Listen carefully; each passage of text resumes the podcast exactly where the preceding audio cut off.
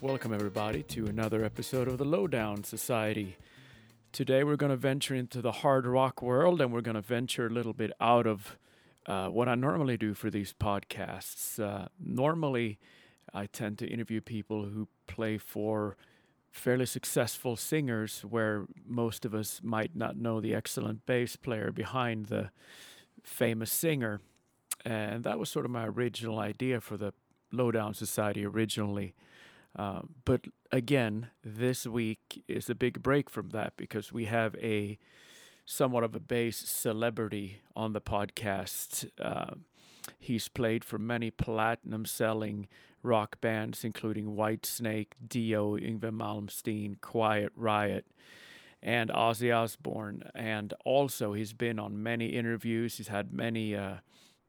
many versions of his story as a rock star has been told, but I was very curious about, obviously, about his more bass-specific achievements and bass nerd stuff, as always on this podcast. So hopefully on this podcast, you'll get to see another side of Rudy Sarzo. Rudy was kind enough to meet me at PA Rehearsal Studios in Reseda, California.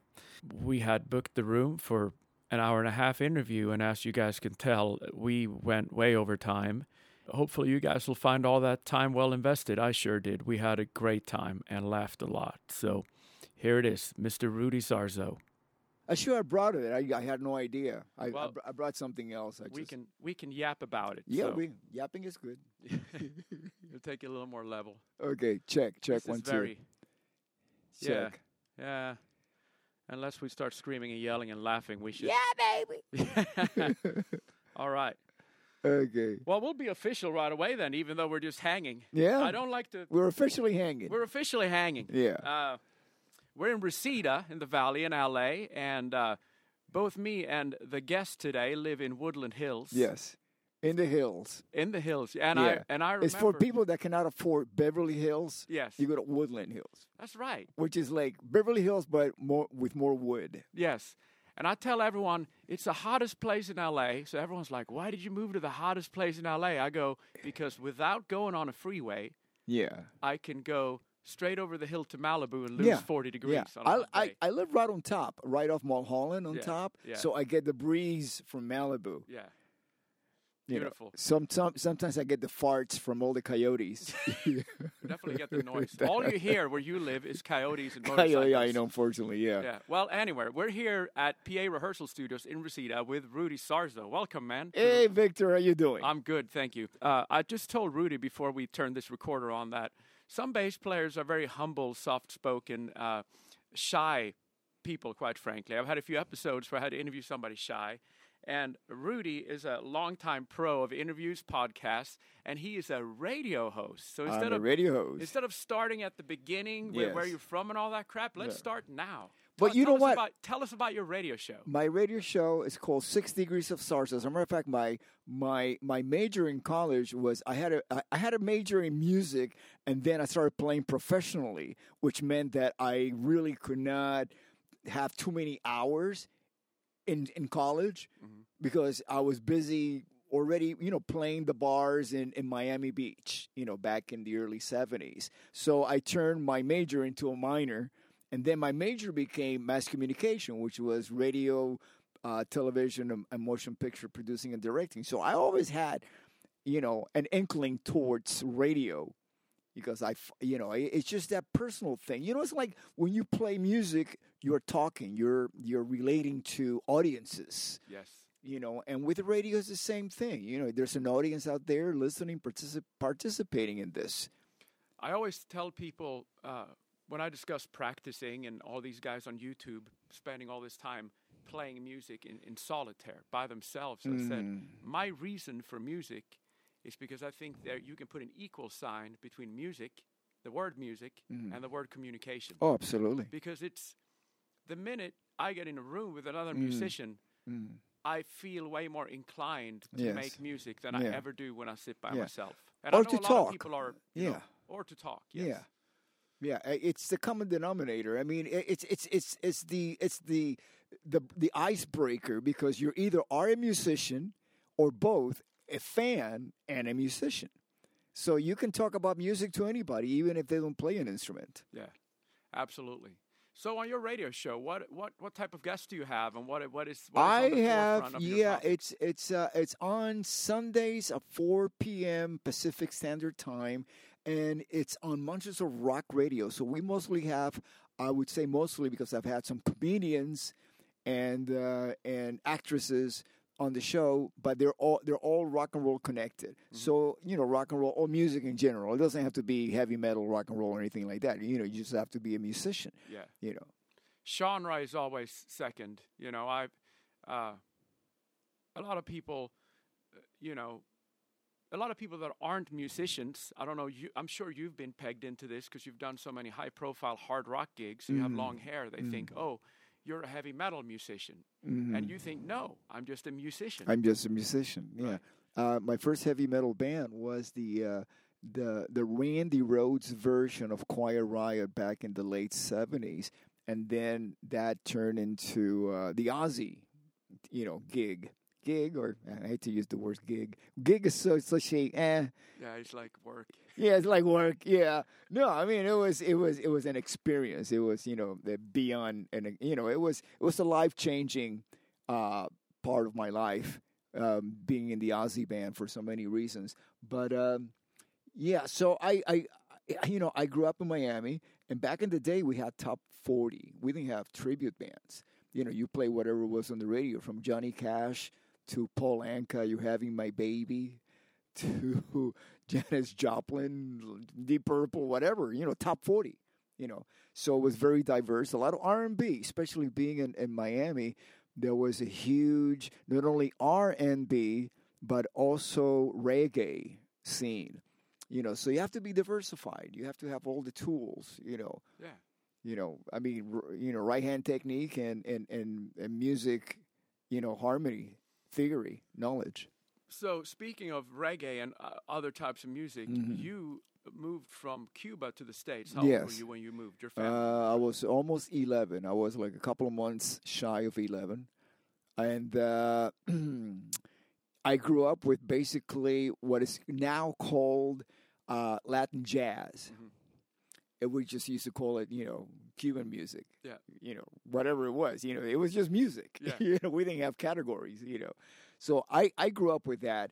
And it's funny because, you know, after all these years, and now that there's so many resources on social media, YouTube and so on, that you can actually get an education, you know, online. And that's what I do every day. I just go to YouTube and there's certain to-go channels that I go to, and I just, you know, I expand my knowledge, you know, and either right-hand technique, which I'm working on a few new ones, and also the so things that I never really apply when I'm on tour, because it's not, you know, there's double thumping on a classic rock, you know, band just doesn't work, but it's something that I must master that, you know, and so which is a little bit tough, because if you're practicing techniques that you never get to use live, it's tough. So I'm looking for situations where locally, not even playing in front of people, just playing in front of some friends to jam, to be able to expand on different right hand techniques that I've been practicing. So since we're on that topic, you said there's a few YouTube channels or your go-tos. Like, What are some of the YouTube channels that inspire you right now? Yeah, the first one, once I started really going on that path, about a few years ago, maybe 3-4 years ago, was the early version of Scott Divine. Okay. Everything bass. You know, Scott Divine bass. You know, he's tremendous, you know. And then after that, Rick Beato. Uh-huh. That was another great one. Jens Larsen, and a few. I mean, I have them all on my YouTube list, you know, because I'm always jumping around. It depends on what I'm looking for, you know. And there's another one that I get emails. It's called Jazz Advice. Ah. It's jazz-centric. But see, it's not about the bass. I would say Scott Divine is the one that I go to mostly for right-hand techniques about the bass. Yeah. The everything else is harmony and theory. So I usually go to reed, sax, treble clef. Yep. You know. That's wonderful. That's good advice, I think, for people that are listening again, because the cool thing about bass players that haven't done one gig their entire life, that have jumped around a bunch, the cool thing is, like we discussed earlier, that it's about music. Mm-hmm. And genre is really never on the forefront. Music always is. And the reason I asked you about where you... what age you were when you came to the States from Cuba is, do you have memories from before age 11 of music in Cuba grabbing a hold of your soul, sort of as a preteen, as a child? Yeah, and it's always been in my head, but I just left it alone because it's kind of like, okay, that's not what I'm doing now. I'm doing this other thing, which is rock and roll, you know, R&B, blues, bass, rock and roll. And I went on that path that led me to heavy metal and you know, heavy metal back in the 80s was completely different from heavy metal today, especially the Scandinavian metal, you know, death metal and all that stuff. So you know, we were considered heavy metal, Quiet Riot, Bang Your Head, stuff like that. That is just come rock and roll to us now. Yeah, exactly. Yeah. It's probably, no, actually it's adult contemporary. It is. That's great. It is. It is. I rented a car last weekend, and I'm going through, like, you know, looking for channels, and adult contemporary was the rock station. Everything was urban and rap, you know. Well, I always, you know, I see funny memes and people sort of pondering that. In retirement homes, in 10 years, are going to be just a bunch of people listening to, like, Bark at the Moon and like, Tokyo Tapes and, you know. Yeah. And that's, you know. Oh, yeah. That's great. Absolutely. Yeah. I don't know how great that is, but. No, I just, you know, it's just so hard to see for somebody like me who think of my grandparents that are both gone now, but or all four of them gone, but. I just think of, well, what if I went to visit them and they were, you know, and they were just like, you know, listening to Bang Your Head or something. Yeah. You know? It's such a great thought that that's what's happening now. The interesting thing I thought, because I had to go to your Wikipedia page before meeting you, not because I wasn't familiar with you, because I've grown up on a lot of the bands. There's a few bits of misinformation in there. So it's good that... Well, you know, Wikipedia, you know. Yeah, but I read that you... were supposed to go see Van Halen's show. It didn't happen. You saw Quiet Riot, and you were really inspired by what you saw, and you met them afterwards. Yeah. But then you flew back to the East Coast to do covers with your brother. And yes, I did. You a call to come back out and audition. Yes, exactly. I'm sure you've talked about that with other people, but it seems like a really life-changing moment. It's you know, one little thing leads to another. Meeting Kevin DuBrow. As a matter of fact, I have a book. Since we're plugging the radio show, we might as well plug the book. Away, sir. It's called Off the Rails, and basically I wrote it to answer the number one question I get asked when I travel around the world, which is, what was it like to play with Randy Rhoads? You know, so I wrote the book to answer those questions, and so it's in, I believe, chapter 2 that deals with me actually starting in L.A., you know, and meeting. Actually watching Quiet Riot perform for the first time, you know, at a place called the Starwood that it's no longer there. There's like a 7-Eleven or something in there now. It was in West Hollywood. And that was kind of like the teen hangout. Like if you couldn't get into the whiskey, you just walk down half a mile to the Starwood. And I saw Quiet Riot for the first time, and I was really impressed by their presentation, because at the time I had been playing clubs for over 10 years, and I seen all sorts of club bands. I seen the club bands that you could tell, oh yeah, these guys are going somewhere, because their presentation was above the club level.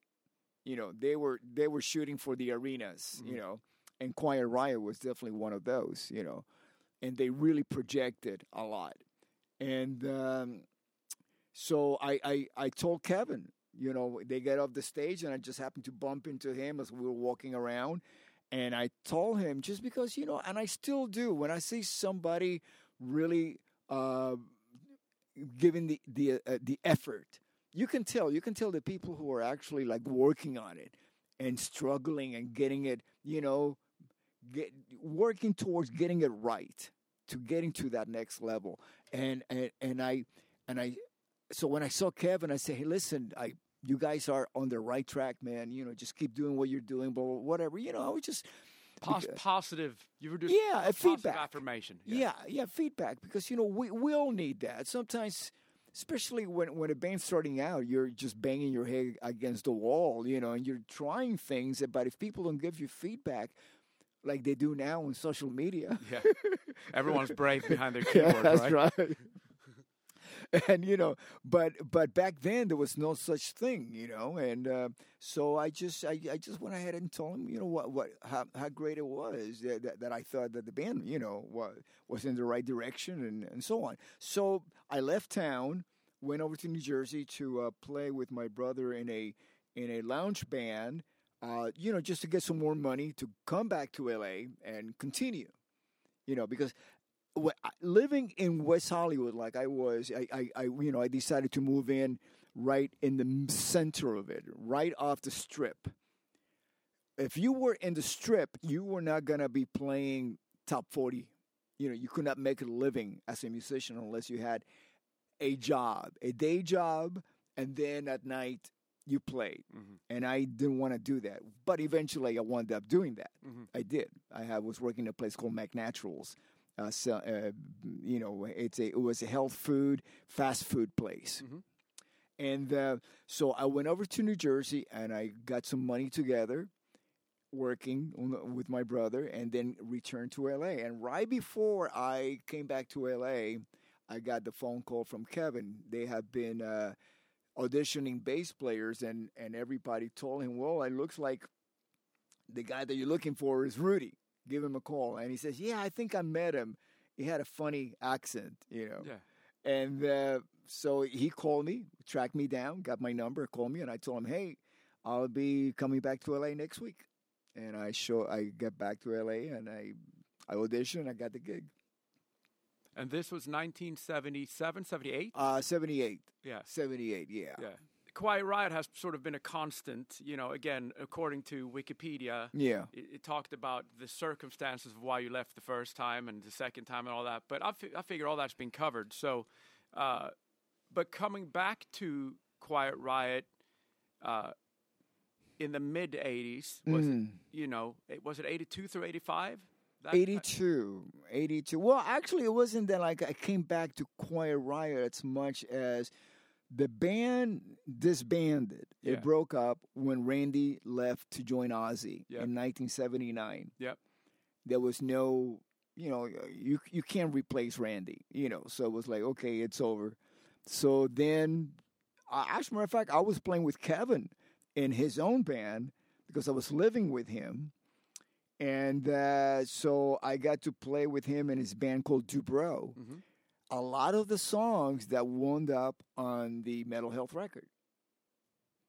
It wasn't like I wasn't playing with him anymore. Yes, I continued playing with Kevin on and off. Also, I was a member of a band called Angel. Mm-hmm. And so, I was trying to stay as busy as possible.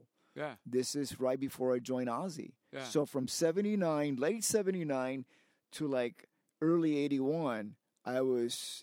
in and out of different bands and playing with DuBrow, playing with Angel, and struggling just like everybody else was in Los Angeles. Because if you were a hard rock, heavy metal wasn't even used for the local bands, because heavy metal was always considered Black Sabbath. Yep. And Deep Purple. And there was no band on the Strip that was as heavy as Black Sabbath or Deep Purple. Maybe the heaviest one was called Bad Axe, mm-hmm. but nothing as genuine heavy as English metal, and so if you were a hard rock musician, you were considered dinosaur because heavy because new wave and punk was the music of the time. Wow. Yeah. The years 1980 $485 for Quiet Riot was probably insanity. Was that your first? Well, actually, 83. 83, yeah. That's when we first started touring. Yeah. Yeah.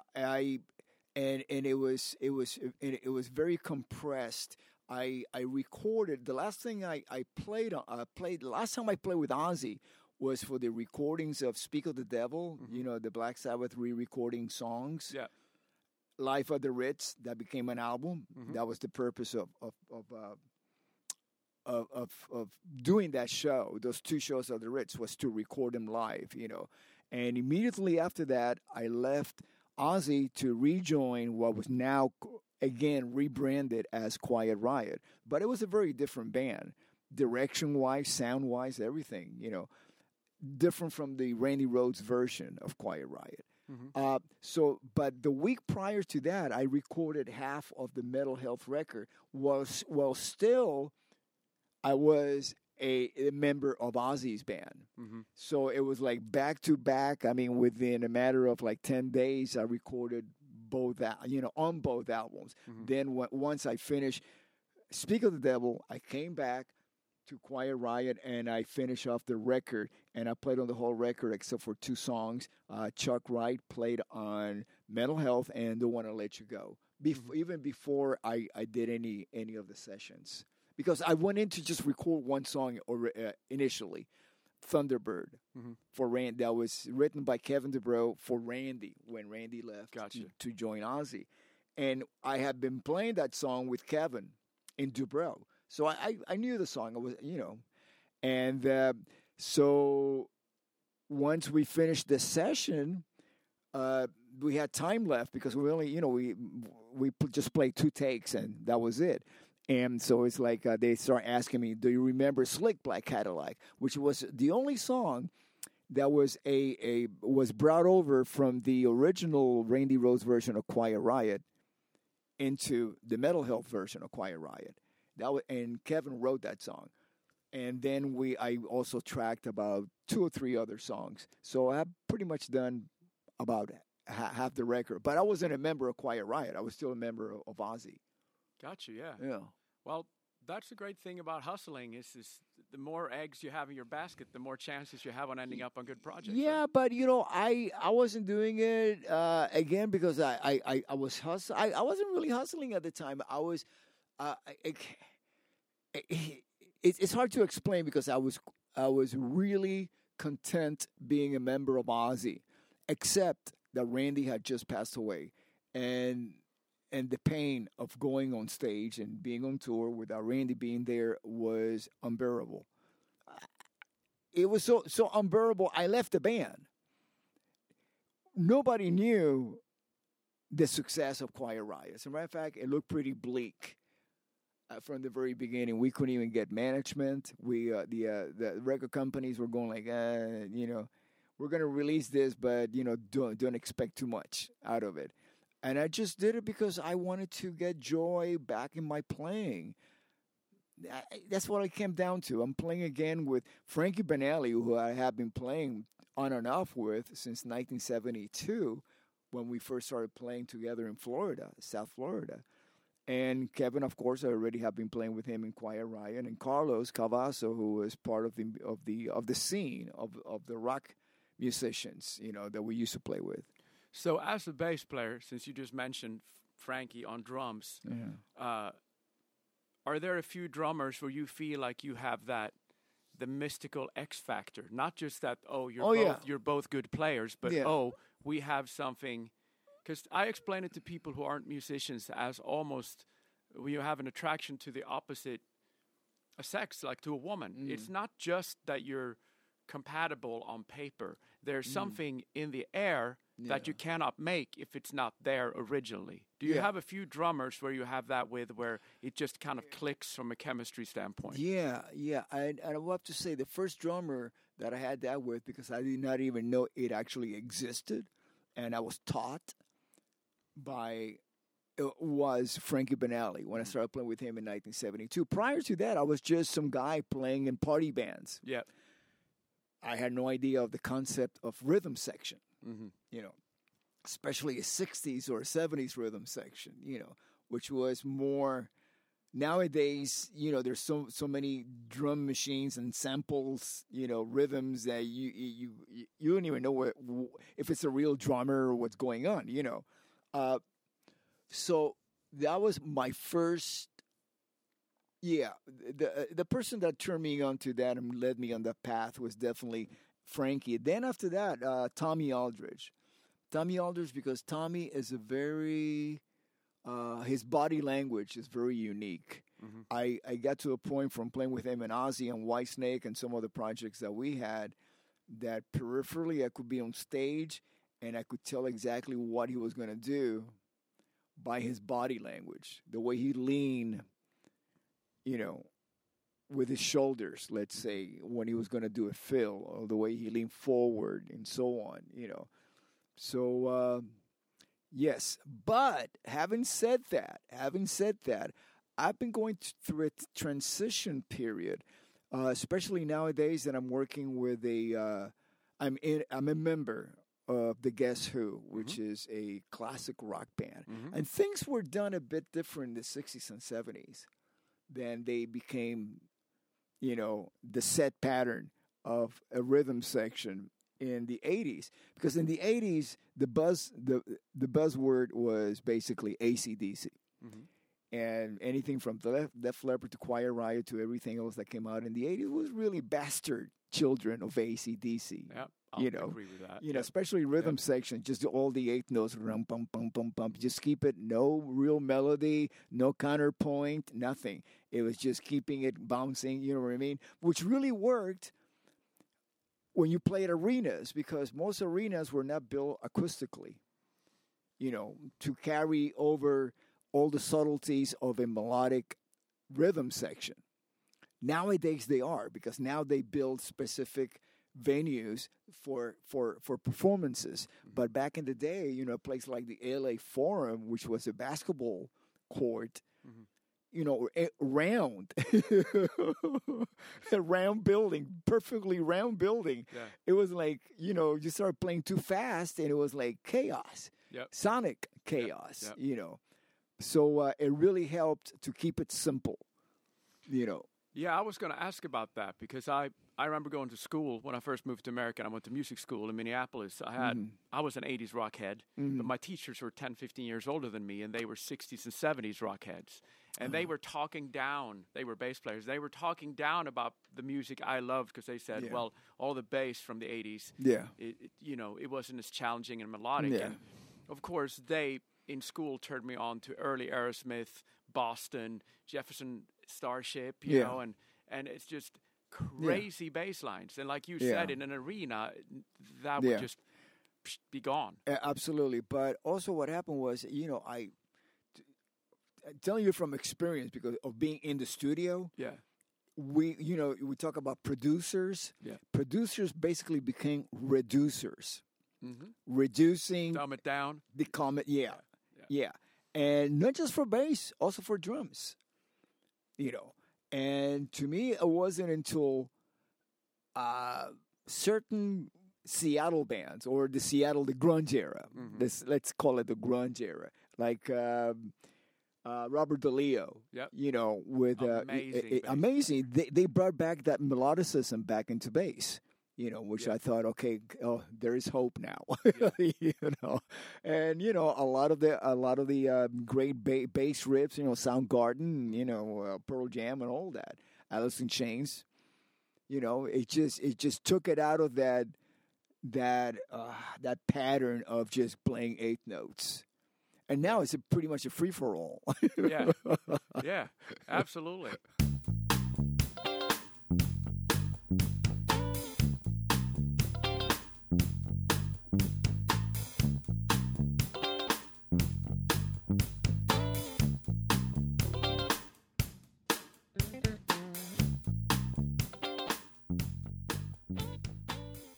So one thing I wanted to ask you about specifically is you're not the bass player that hides in the back by his amp all night. You've always been maybe it's a Cuban passion coming through, but I always seen you as a guy who is as fun to watch as he is to listen to. And Is there anything specific that you've done physically to make sure, like say in a band like Whitesnake that you were in for many years and probably did many big tours on big stages, how to be physically interesting and put on a show and still keep your bass playing together? I think that's something that a lot of younger guys could benefit from. Yeah. Get lost in the music. And by that I mean, for example, I'll give you the best example I can give you. It would be playing with Ozzy and playing with Dio. Great stories in the lyrics. Mm-hmm. Listen to the lyrics. Listen to what you're actually playing, because you're part of the soundtrack to this movie. Mm-hmm. It's a movie that's being dictated by the lyric, by the script, which is the lyric, right? And for example, when I was playing with Dio, Dio was the finest example because he actually wrote the lyrics himself, you know, and songs like, and it was linear. You would take him performing in Dio, which is, you know, I was a member of until he passed away. Take him singing I Am the Man in the Silver Mountain from Rainbow. Yep. Take him to Heaven and Hell, Black Sabbath, which he wrote that. Take him to Holy Diver. And it's linear. It's the same person. You know what I mean? It's the same storyteller. Different bands, Rainbow, Black Sabbath, Dio, but it's the same storyteller. And I gotta tell you, it was, I wasn't playing. You see, once you stop playing notes and start playing emotions, that's when you're really in it, because it's all in here. You know what I mean? It's in your, when I say here, because we're in audio, nobody can see that I'm putting my finger into my head. Yeah. It's all in your mind. Once you start, you're not even seeing the audience anymore. You're actually watching this movie unfold in front of you. That's when you, emotionally, you start playing. Yeah. You know, which you might not get hired for that in a lot of situations. No, I know. There's some people that don't want that from a bass player. Absolutely. But the people that appreciate it, you know, that's always good. Because probably that's expected from the artist. See, this generation is more solo artist driven than band driven. Yes. How many bands are there on top of the charts versus solo artists? No, you're right. You know, that's an interesting point. Yeah. And so it's expected of the solo artists to deliver that. And lately I've been seeing a lot of young solo artists that they're barely trying, especially the younger ones, because they got these gigantic walls of cinema behind them, these visuals going on, and they just stand there. And dancers. Yeah. No, back in the day, it was four guys on stage, and you better entertain that whole arena. Mm-hmm. Barely light show, you know. I mean, when we first, with Ozzy, it was, you know, of course, we had the castle later on, but we did not need the castle. We did not need the dwarf running around, you know, because you got Ozzy, you got Tommy Aldridge, and Randy Rhoads on stage playing. You get, you know, that's entertainment. You don't want any other distraction going on.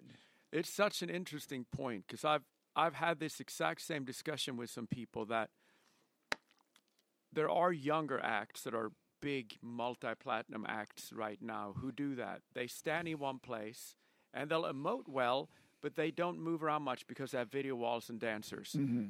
And I feel like the 80s rock scene, where musicians were expected to also be entertainers, the positive side of that is a direct derivative to me of the Memphis and Detroit soul music of the 60s. Because I grew up a big Springsteen fan, and he always said, I stole all my stuff from Sam and Dave, you know, soul band.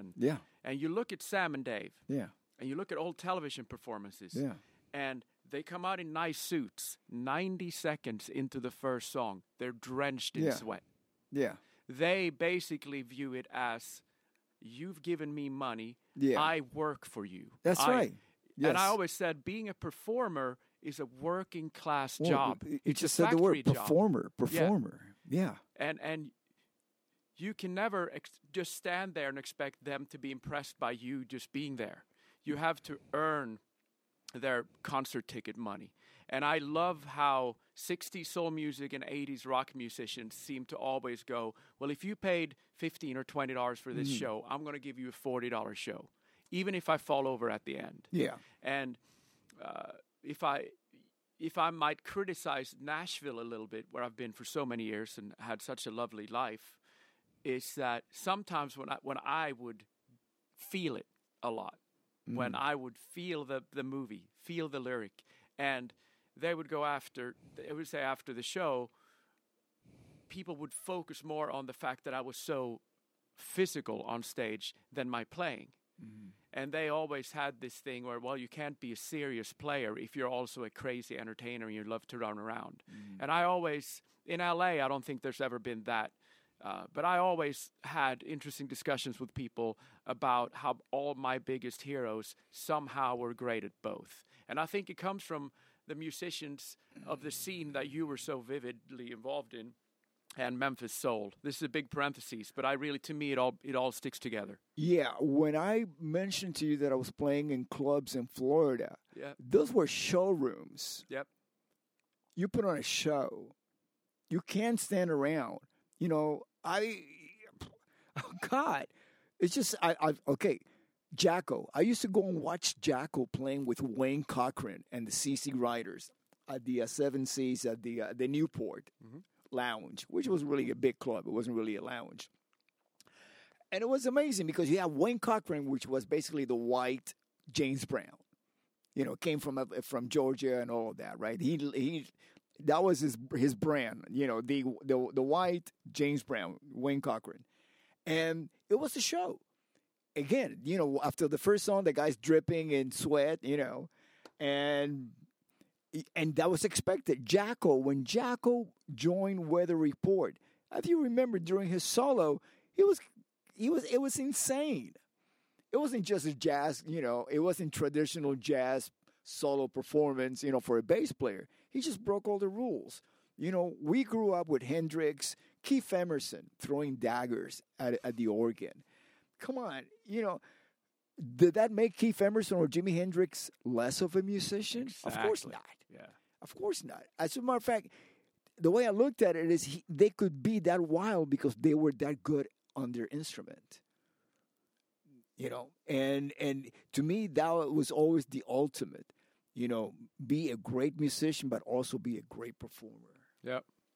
Yeah, that's something specifically out of all my guests that I wanted to ask you about, because I do think it's part of your brand and legacy as a bass player. For me, as a guy that's grown up watching a lot of stuff you've done, I've always found that to be amazing. It's like, yes, some guys go up there and, you know, you see that, you know, they ride their fame, but you always go on stage and, you know, just own it. And one thing I got to insert here, too, is you mentioned when you first saw Quiet Riot and you said that they had that thing where they were hungry and they wanted to do better and they presented a better show than the venue they were actually playing. Yeah. I call it out for blood. Oh, yeah, absolutely. When I sometimes I see like a school of rock, like a bunch of 12-year-olds, or sometimes I'll go to a club here in the Valley and see guys that are, you know, in their 70s playing together. And sometimes when they're out for blood, the age of the musician doesn't matter because you're tapped into this thing where you just want it more than you want anything else. You know, I've been on big stages in front of 10, 20,000 people where a person have gone up to me, said, hey, I wonder what's for catering later in my ear. Yeah. And the person's a tremendous musician, but it made me never want to play with him again because it's like having sex and somebody comes up and tells you about stock market. You know what I'm saying? It's like, talk about ruining somebody's buzz. I don't know if it depends on, hey, about, you know, invest in Apple. Yeah. 30 years ago. Yeah. Well, that's something, if I ever talk to Duff McKagan, I have to have that talk, because he's famous for his early Starbucks investments. Yeah, exactly. Yeah. He, and I bet you it did happen during sex. Oh, yeah. So you talked about Dio, which, again, I'm quoting Wikipedia here. You joined in 2004. Yeah, 2004. Those records were all Jimmy Bain. Yes. And, you know. And Geezer Butler, because we played a mix of everything. Yeah. Rainbow, which was, I got to learn that Blackmore played on some of those bass on some of those records, the Rainbow records, and Bob Daisley and Jimmy Bain's. Mm-hmm. Yeah. And both Geezer with his specific brand of fingerstyle. Oh, yeah. And Jimmy Bain with his very signature Yamaha BB 2000 tone. Mm. Those are both very specific bass tones. Mm. And when you joined Dio and played those songs, you went in as Rudy Sarzo. There was no expectation from Ronnie to do anything, or were there? Yes, but there was expectation from myself. Yep. So, so how did you approach that gig? I approached that, it's interesting when you're talking about whether using a pick or finger picking, or like Geezer, Jimmy Baines, Bob Daisley. To me, it's more choice of notes rather than the fingering style, picking style. Because you could have... you could play with a pick, but not choose the right notes or the right feel, and it's not going to make a difference, Yeah.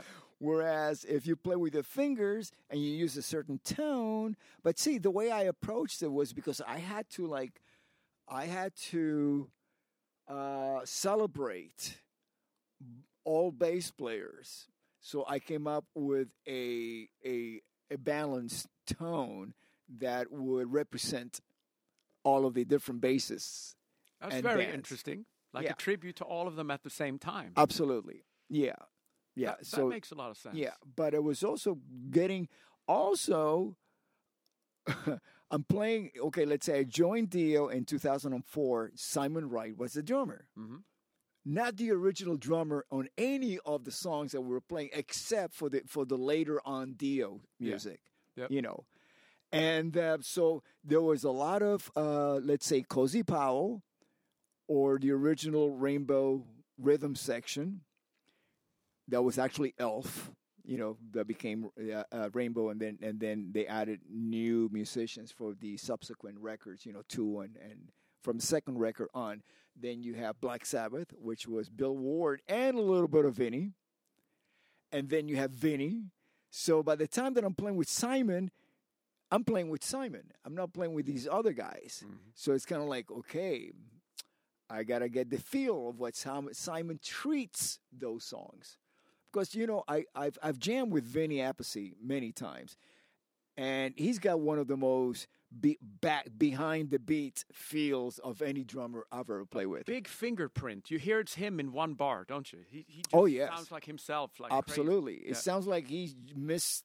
the down, the snare hit, but he just hits it right there at the small window because, bah! It's like it's amazing. It has to. He really conducts the band, And so when I started playing with Simon, he's more on top of the beat. Like he got that from playing with AC/DC. Mm-hmm. Once you play with AC/DC, I think you're an AC/DC member for the rest of your life, or at least you treat everything else you do because it's such a specific style. Mm-hmm. And Simon explained it to me. How did he explain it? Me being a huge Phil Rudd fan, I got to ask this question. Yeah, there is a certain purpose. The way that those songs are played out, they're very, not as much analyzed, but there's an element. See, AC/DC just didn't happen by accident. Not it was actually, there's a purpose to it, and that's what made it so unique. They have a big Live from Donington DVD from 91, and there's a different drummer on there than Phil Rudd, and it just doesn't feel as good. The energy is high, and it's very pro, but Phil Rudd has a limp in his snare drum, much like Vinny. There's a limp in the snare drum. Yeah. There's a little bit of a limp in the snare. Yeah. And playing along to AC/DC records with Phil Rudd on them as a bass player, to me, you can almost feel the chemistry of his aura coming through the speakers. It's so powerful. Yeah. Yeah. When I first joined The Guess Who, I was just asked one thing by the guys in the band, which was basically to drive the band, which was really interesting because I was really used to following the drummer. Like if the drummer would slow down, I would slow down. You know what I mean? The dynamics, you know? Yep. And I was asked to say, okay, drive it. And I thought, wow, it's an interesting challenge. Because it means leading the drummer. Yeah. Not because the drummer, you know, we have, our drummer is Gary Peterson. He is the founding member of The Guess Who. He's been on every single record that The Guess Who I've ever recorded. But he's got he weaves, which is very traditional of pre-rock and roll drummers, swing band, big band. You know, I did a show with Carl Palmer one time. It was the same thing because he comes from a big band background, you know, pre-rock and roll. And they swing when they play. Swinging is not necessarily rock and roll. Rock and roll, like, that, right? That, for example, McCartney, such a great rock and roll drummer. Bass player. He's also a great rock and roll drummer, but, you know, I'm talking about the bass playing right now. It's very on the beat. He drives it downbeat, tan tan tan tan tan tan tan tan tan tan. Right? There's no none of that. It's all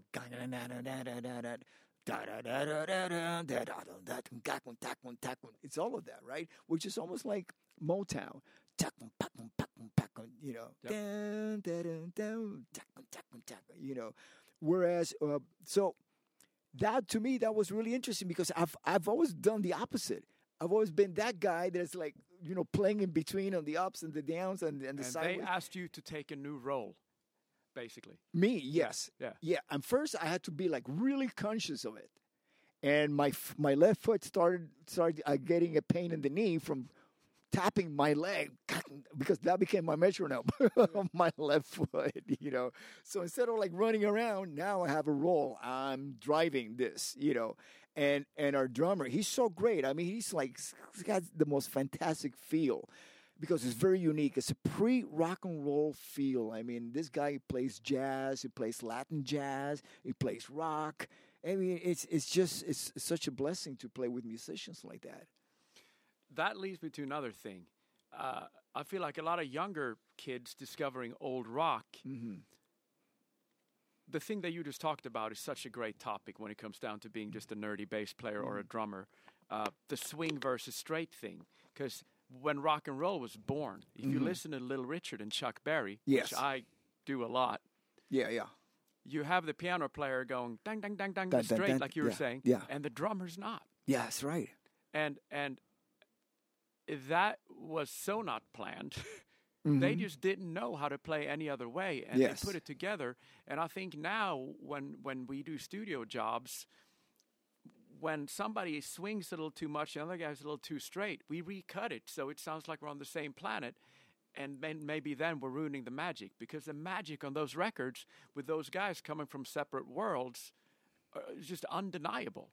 Yes, and I'm so glad you mentioned that because if you recall, like all the early rock recordings, there were only like 3 or 4 people on that musically. You know, like there would be a piano, there would be a stand-up bass, later on, an electric bass, one guitar, and drums. Yeah. And the sound was huge because there was a lot of, not everybody was playing metronomically, right on the beat on top of each other.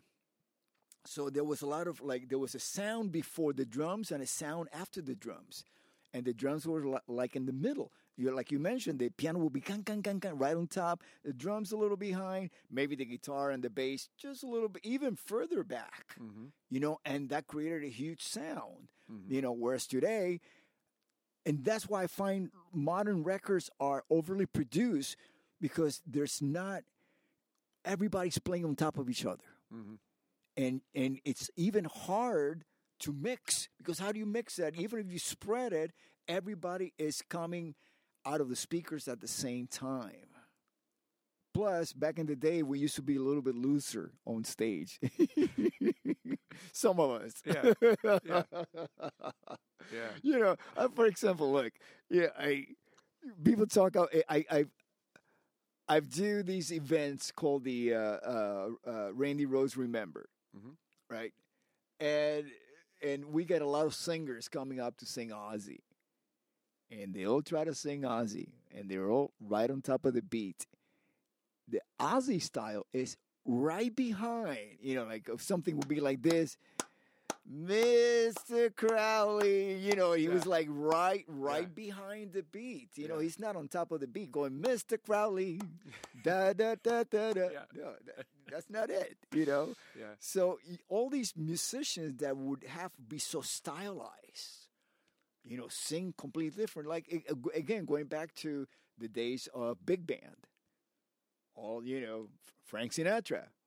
He slides into the notes and he swings it, and you know, it's big, sounds huge. It's not right on top of the beat. He treats time, Frank Sinatra treats time as a suggestion, not a rule. Interesting. I think. Interesting, yes. You know, all yeah. of me. Why yeah. not take all of me? Yeah. Right? It's like, well, it's the phrasing. Yeah, yeah. Phrasing. I was just today. I was reading a book. And I came upon the phrasing section of the book, music book. Mm-hmm. And it says, phrasing literally means breath. Mm-hmm.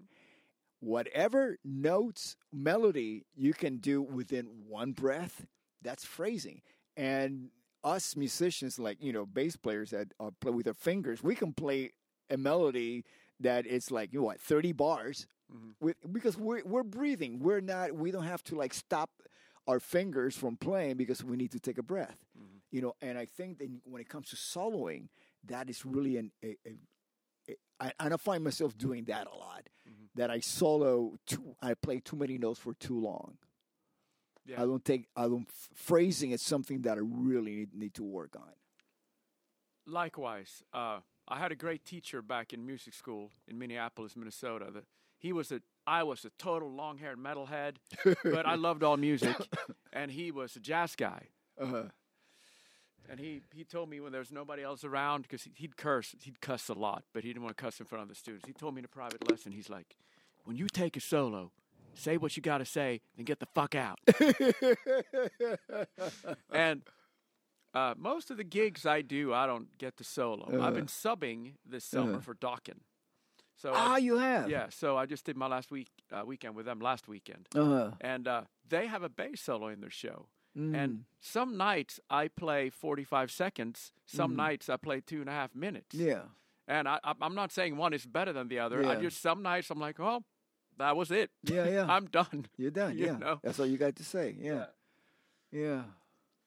But bass soloing is really interesting when you're used to being the... framework for everyone else's soloing. I think a lot of bass players that play jazz or fusion but the genres I've made a living in, soul, R&B, country, and hard rock, it's just, you just want to be a framework for everyone else. And it's, my brain almost freaks out when I solo after all these years, because I have to rewire to do the opposite of everything I've been trained for.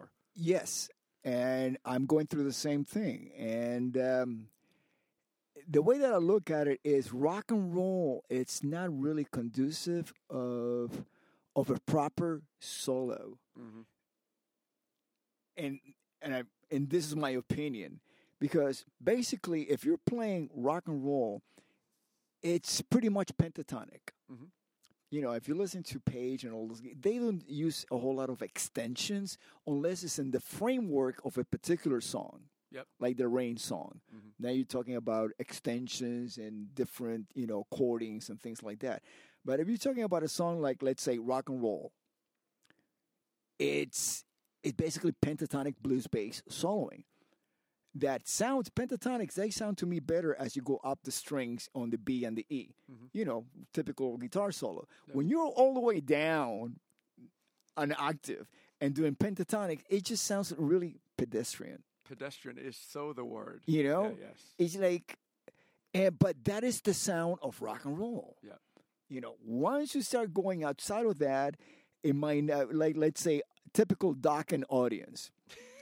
You know, you start doing the flat nines and the flat sixes, they're not going to hear it. You know, the Lydian, you know, dominant. They're going to go, oh, you're playing wrong notes. Yeah. Because to them it's wrong. Yeah. You know, to play a sharp fourth rather than, you know, just to play whatever Mixolydian riff you're going to be playing, you know, yeah. or a pentatonic, yeah. you know. So they're going, oh, yeah, he must be drunk. Yeah, or he's not metal enough or something. That's right. You know? That's right. Yeah. I mean, if you go back and you listen to let's say Cliff Burton, mm-hmm. Cliff Burton, you know, or Geezer Butler, mm-hmm. which is it to me, it's like in the same direction. It's very pentatonic riffing, and they would use a wah-wah. You know, just like Cliff did, Geezer did, you know. And, yeah, so now you got a little effect because you're bringing the note up higher. You know, you're getting out of that bass. And when you're sticking in the wah-wah, it just goes up frequency-wise. It just shifts up one octave, mm-hmm. yeah, you know. Now I can do some pentatonic riffing, and it's going to sound cool because I got the wah-wah going on and this and that, or maybe, you know, like tapping with Billy Sheehan. But it's all based on, he's not doing a whole lot of extensions. No. You know, he's just basically doing pentatonic riffing. You Absolutely. Know, you know, really well, you know, beautifully with a distorted sound to give it more of that guitar, you know, tone to it. But it is what it is, you know, and that's exactly what I was getting at when we first started the conversation. Then I'm looking to get outside of that, you know, not necessarily in a performing setup, but more of a to get that joy of playing outside of what I've been playing all this time. Because it's in my head, and yeah. I want to get out of my head. Yeah, you and me both, man.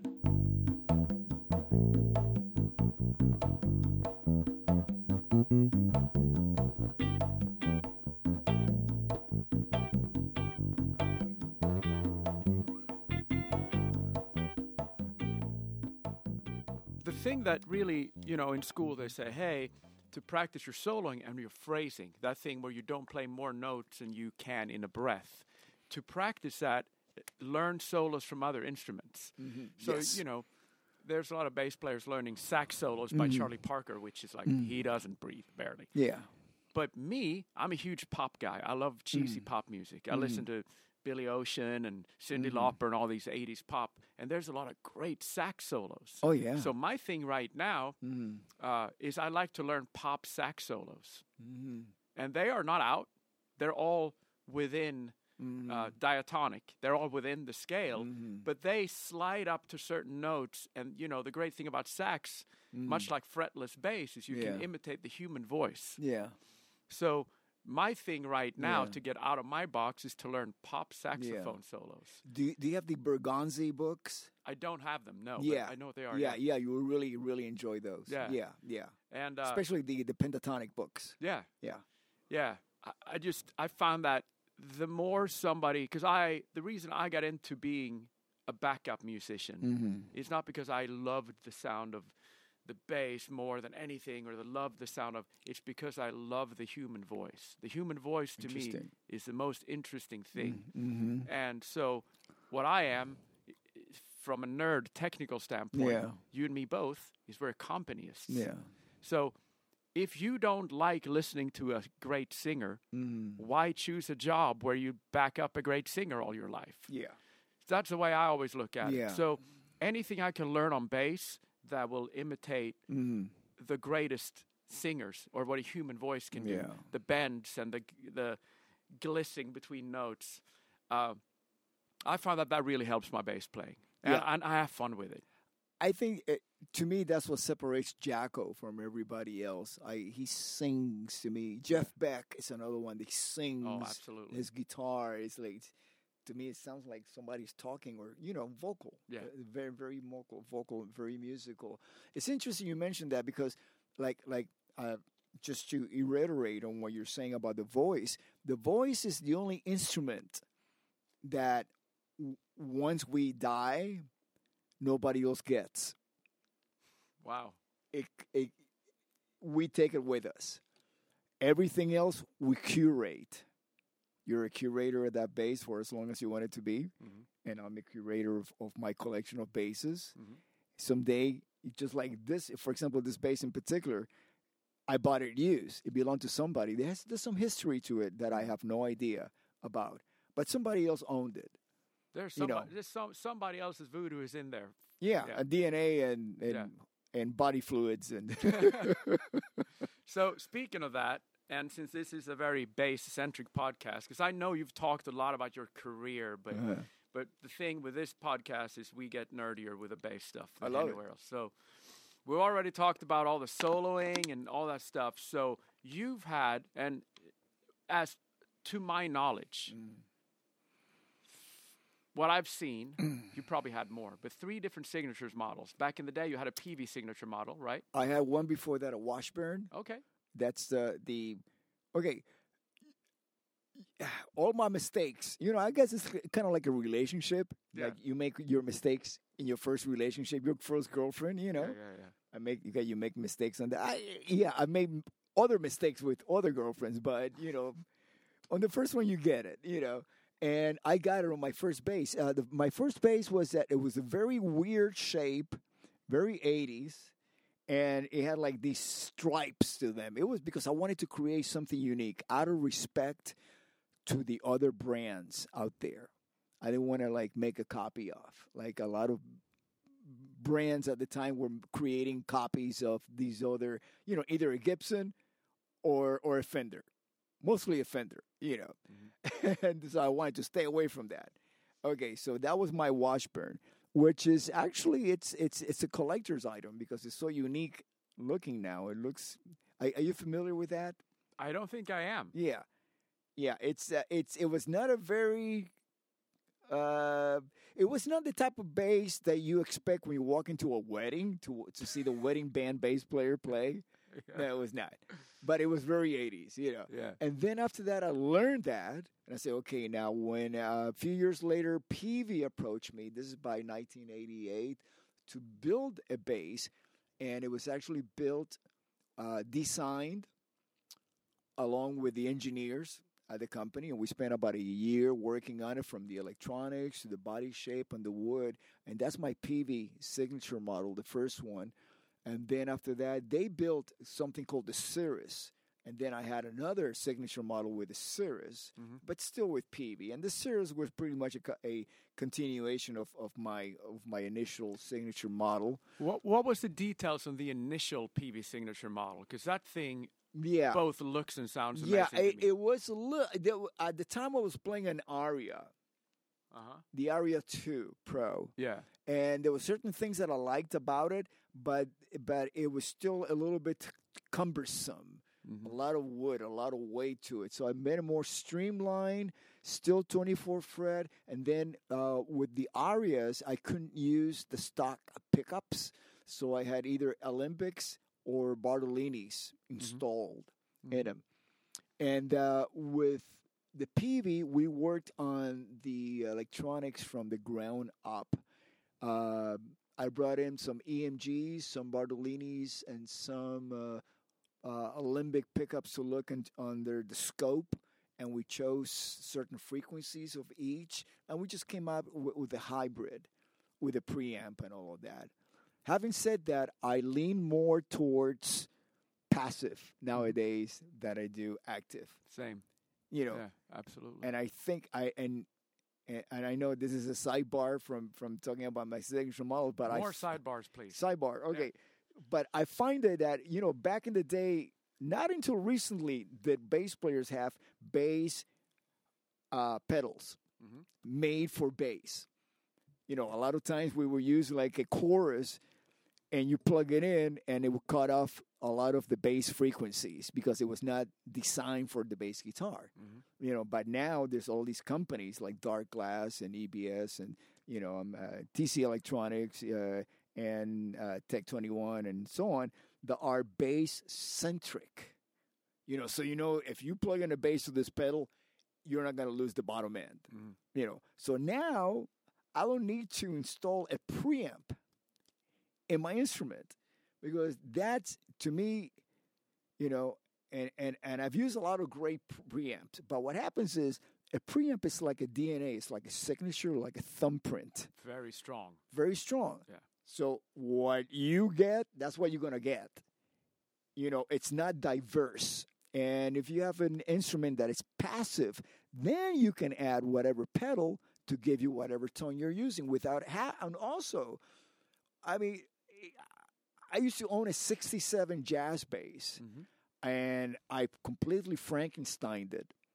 You know, I had to, like, you know, route a hole in it to, you know, to get the preamp in there, because everybody was using preamps back in the late 70s and so on. And it was like, damn, this, you know, of course I wasn't thinking about vintage back then, but nowadays it would be like, it doesn't hold up the value as if if somebody comes up and say, hey, check out this 67 pristine passive bass, you know, perfect condition. Yeah. You know, so that's another thing, that because even though you buy a bass today, 50 years from now, that's going to be a vintage bass. Absolutely. And you don't want to be messing up with original, you know, design of it. You know, that thing is 35 years old. Yeah, it's vintage. It looks great. Yeah. I bought about four. I'm pointing at my Yamaha BB3000S for those of you guys who mm-hmm. really care. It's got two separate volume knobs instead of a little rocker switch. Mm-hmm. And it's got jazz bass spacing on the neck instead of P-bass spacing mm-hmm, like a normal. Mm-hmm, mm-hmm. But I found, since I live in L.A., I play a lot more hard rock than I did in Nashville. Part of the reason I moved. So that's good. But these pickups, they sound angry, and they sound angrier the harder you push. And for me, active electronics, the harder you push, the more the DNA of the preamp comes through instead of the DNA of that attack. Absolutely. So that's why I love passive pickups. To dumb it down, I love passive pickups because they can take a beating, and they just lean back and let you beat more. Yeah. Yeah. So fast forward to now, I'm playing Spectre signature bass. And I was playing the regular XL4s. Yep. Yeah. Euro. Czech. Yeah, the Czech. I started playing that about maybe five years ago, and actually this is how it came about. I did a tour with Jeff Tate, and it was called Queensryche at the time because they were battling it out to see who was going to keep the name, either those guys or Jeff. You know. Now you did the Operation Mindcrime 25th anniversary tour, right? I think Is that what it was called? Yeah.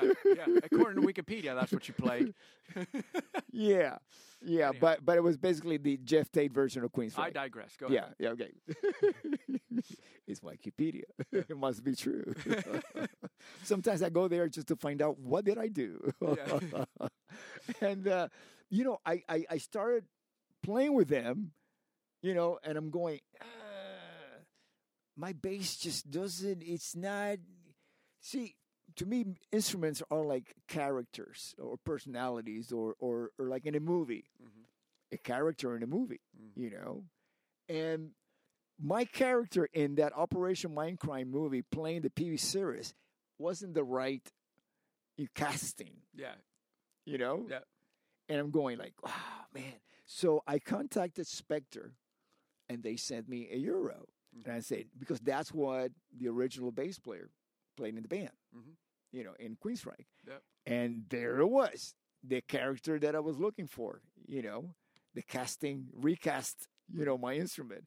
And so I became a fan of it. And I got to tell you, for all the years that I have been playing, I had never gotten so much compliments on my tone as I did once I started playing that Spectre. Mm-hmm. And that was a stock Euro 4XL. Right off the rack. Yep. Yeah.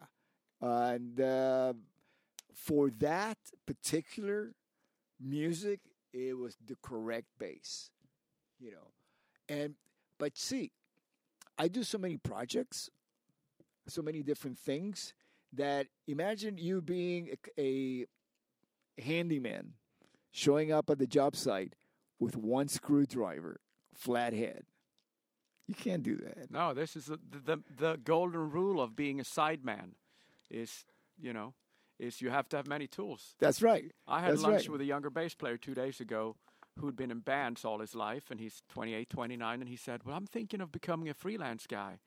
And he says, what do I need? He says, I have a Music Man. I said, get an old hollow body Epiphone or any cheap brand, so you can get those old Paul McCartney tones and the Holly Body 70s Gill tones. Yes. And then get yourself a P-Bass. I don't care if it's a Squier for $200. Yes. Just find one that sounds good, and then you have more than a flathead screwdriver. Yeah, so exactly. You found that in Queensryche, you definitely needed the Phillips head. Yeah. Oh, yeah. Yeah. An Allen wrench. Yeah. But what I want to ask you about, because since I just bought a Spectre a few weeks ago, used for exactly the bass you're talking about. Yeah. I started Googling everything about other four-string Spectres, and your signature model came up fast. Yeah. And I read about the pickups, and that seemed like a really smart upgrade. Yeah. Can you tell us about that? This is what happened about, because we have been working on that bass for about 4 years now. Mm-hmm. And I was at the NAMM show about 3 years before, and a friend of mine takes me over to a booth as I was leaving. This is like the last day of NAMM show. I'm like out the door, and this friend of mine says, hey, come here. Let me introduce you to some people and blah, blah, blah. And I had just finished a meeting with Spectre talking about what we're going to do with my signature model. And I have never had a signature model that was not designed from the ground up. Mm-hmm. But with Spectre, there are certain parameters that they work with. That make it a Spectre, yeah. You know. And once you got a Spectre, you know, you just don't want to mess with the formula, you know. Mm-hmm. So I was given two choices, either a Coda, that again, it's a little too close to a Fender for my own, you know, it's like, I really want to play a Fender clone with my name on it. No, I grew up playing Fender. I have friends at Fender. You know, Fender is Fender. I have to respect Fender, you know. So I declined on that. I said, okay, the Europe. And they were talking about different colors and finishes. And I'm going like, it's just going to be my name on a bass because it's pink or whatever color it's going to be, right? You're going like, so I was like real going like, oh, man, this is no good. You know, I come upon this booth. And the company is called Enfield, and Sims, Martin Sims, he created these pickups that you can switch from, you know, the three basic configuration of pickups are the split pickup, the humbucker, and the single coil. Mm-hmm. So this pickup, it's built so you can switch between them, you know. And I saw that and I said, that's what I need. That something unique, okay, it's going to be a Spectre body and this and that, but it's going to have these pickups, because that's another thing. He's got a line of basses, Enfield basses, which are phenomenal. I have one. But also, he sells the pickups to be installed on any bass. Mm-hmm. So it was like, this is perfect. He makes these pickups so I can actually, let me talk to Spectre about using these pickups in my signature model. And I got to tell you, the response that I'm getting from it is incredible. The first run had the tone pump, the traditional traditional tone pump that comes with the Spectres. The problem that I have with it, which is not a problem, is that it sounded just like a traditional Spectre, because that preamp, It's pretty much the DNA of that tone, and I wanted something a little bit different, you know. So I on this last NAMM show, Korg acquired Spectre. Mm-hmm. Now Korg has all these different brands. One of them is Dark Glass, and there was a Spectre bass with a Dark Glass preamp, and I'm going, oh, wow, this is different. It doesn't sound like your typical Spectre. Yeah, there's a certain tonal quality to it. And I say, okay, what I'm going to do is, on my bass, my own personal bass, it's got a dark glass. But Spectre has designed a specific preamp that is in between the dark glass and the tone pump for my bass, because it needed to have that a different quality preamp. I don't mean quality as far as how good it is, just quality, tonal quality, yeah, preamp to match the range of the Sims pickups. And I try both. I have my dark glass preamp in my bass, and then at Sweetwater, I did Gear Fest, mm-hmm, and I was playing the one stock with the new tone pump, and it's just magnificent. Mm-hmm. It's magnificent. I'm really happy with it. Another thing that they did, which I requested, and sometimes things get lost in translation, I requested to have the horn deeper. Yeah, because if you look at a 5-string Spectre, mm-hmm, the bottom horn ends on the 24th fret, mm-hmm, so you have easy access. Much like all your LPV model did that too. Yes, right? yes. And so I requested that, but for the 4-string, the only way that they could make it work was to actually move back the sides, move them down. You know what I mean? So now there's more. There's about an inch extra wood at the bottom of the bass. Mm-hmm. You know, by the bridge, mm-hmm, behind the bridge, it's about an extra inch, which gives a little bit more weight to it, more body, and the horns are a little bit lower, about an inch. Mm-hmm. Yeah. So with these pickups, when you play your own signature model bass, mm-hmm, do you have one setting as far as the humbucker, single coil? The switch, do you have one setting where you set it and forget it, or do you use the capabilities and switch around? I use it. It depends. I use it for recording a lot, mm-hmm, because it's like, you know, I have racks of basses, and sometimes I go, you know, instead of going around switching basses, because I like to cast the basses that I have for certain recordings. Mm-hmm. So it's not like, you know, for example, yeah, I'm pretty sure you do the same thing. You have people that send you tracks from all over the world and say, okay, play on this. And you listen to the first time, you start imagining the sound that will go along with it. Because it's all about timbre, not wood, but timbre. Correct. The sound, right? And you want that timbre to be, you know, to stand out in the mix, you know, to be there. Not sometimes if you play a certain instrument and everything else around it is very aggressive, it's not gonna hold its own place in the frequencies. Mm-hmm. You know, it's gonna get swallowed by all the harmonics from all the other instruments. So you want something that just has that specific quality to it, you know, tonal quality, because you just can't depend on the engineer getting it. Oh, you know, because I used to send just one track.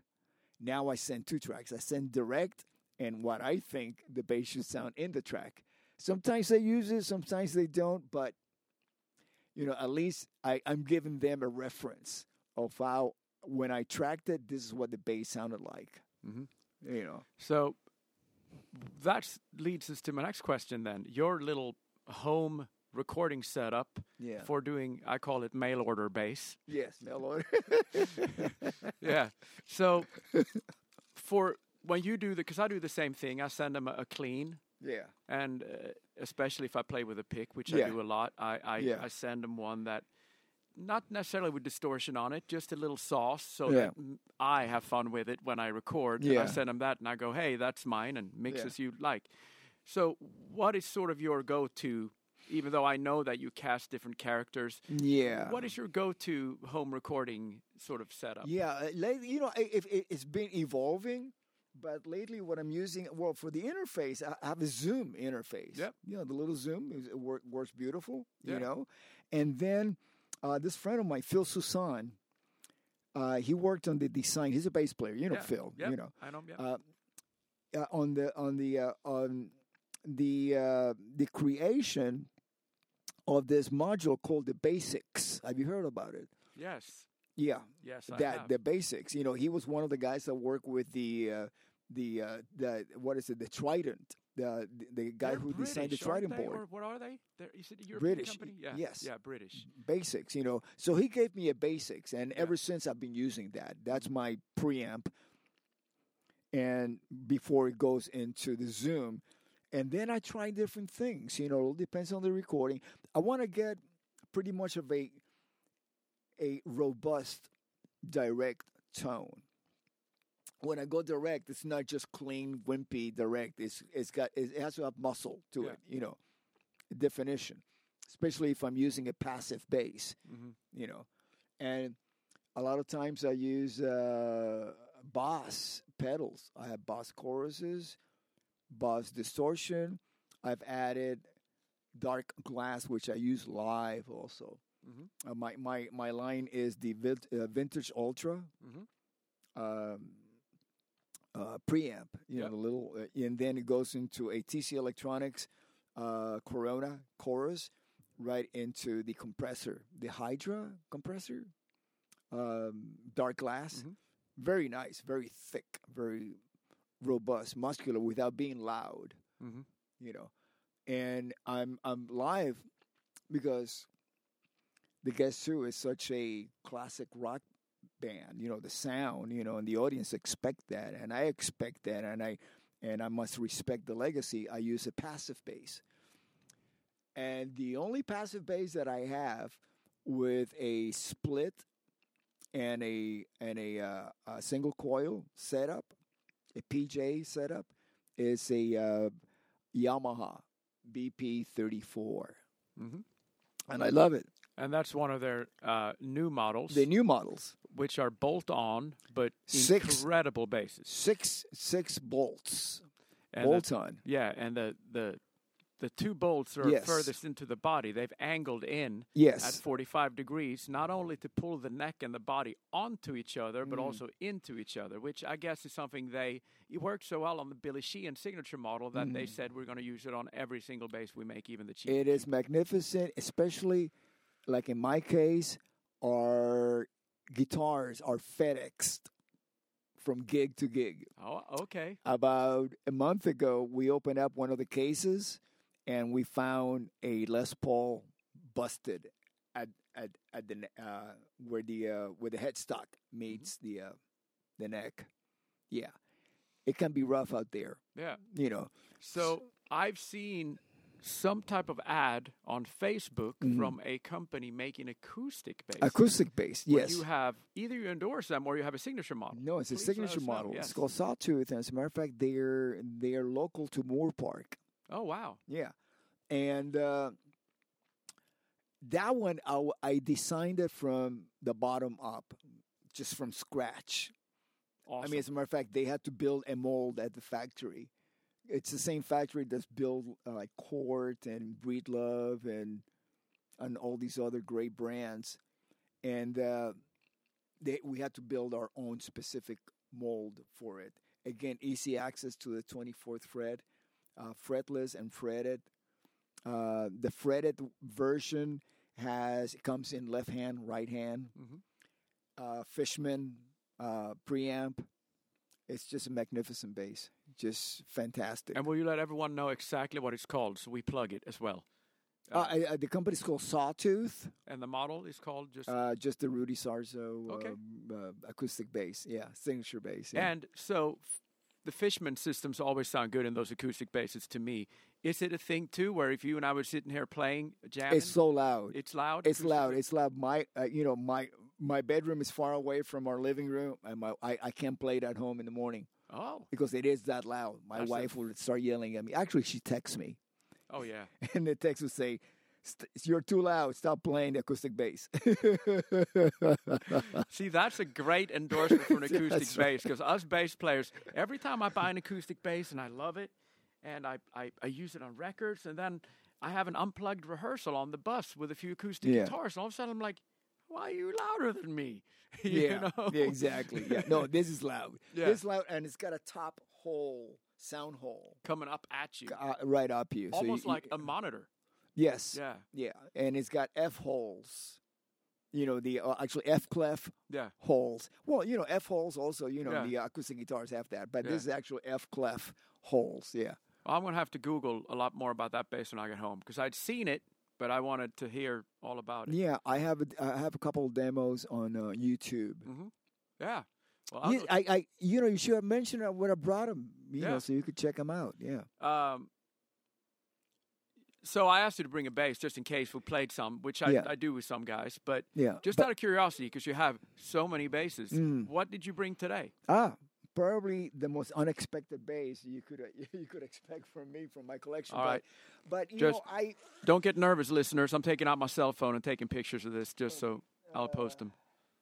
And I found this on Reverb, and I've been looking for one of these for the longest time because, you know, I love Fender. Yes.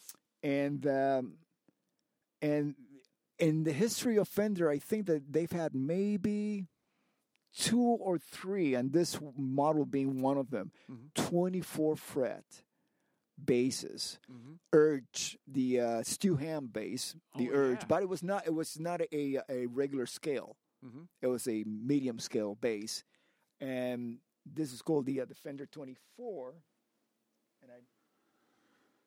And we're sitting in chairs with huge armrests, so we're having to adjust here. Oh, here it is. The snark travels when you drop it. It's a wonderful invention. I love the snark, and TC Electronics also makes a really nice one too. But you're probably. I'll just take a quick picture. Just take a quick picture of it. We're taking a photo. Of course, I got to do the horns up when we take the picture here. Yeah. Okay. Yeah. And make the face. Yeah. Here, wow. Check it out. I'll check it out. Yeah. Also, it also has six bolts in the back. And what's really interesting about it is that it's active. There's one of the models that they made that actually you can go active, passive. This one is not.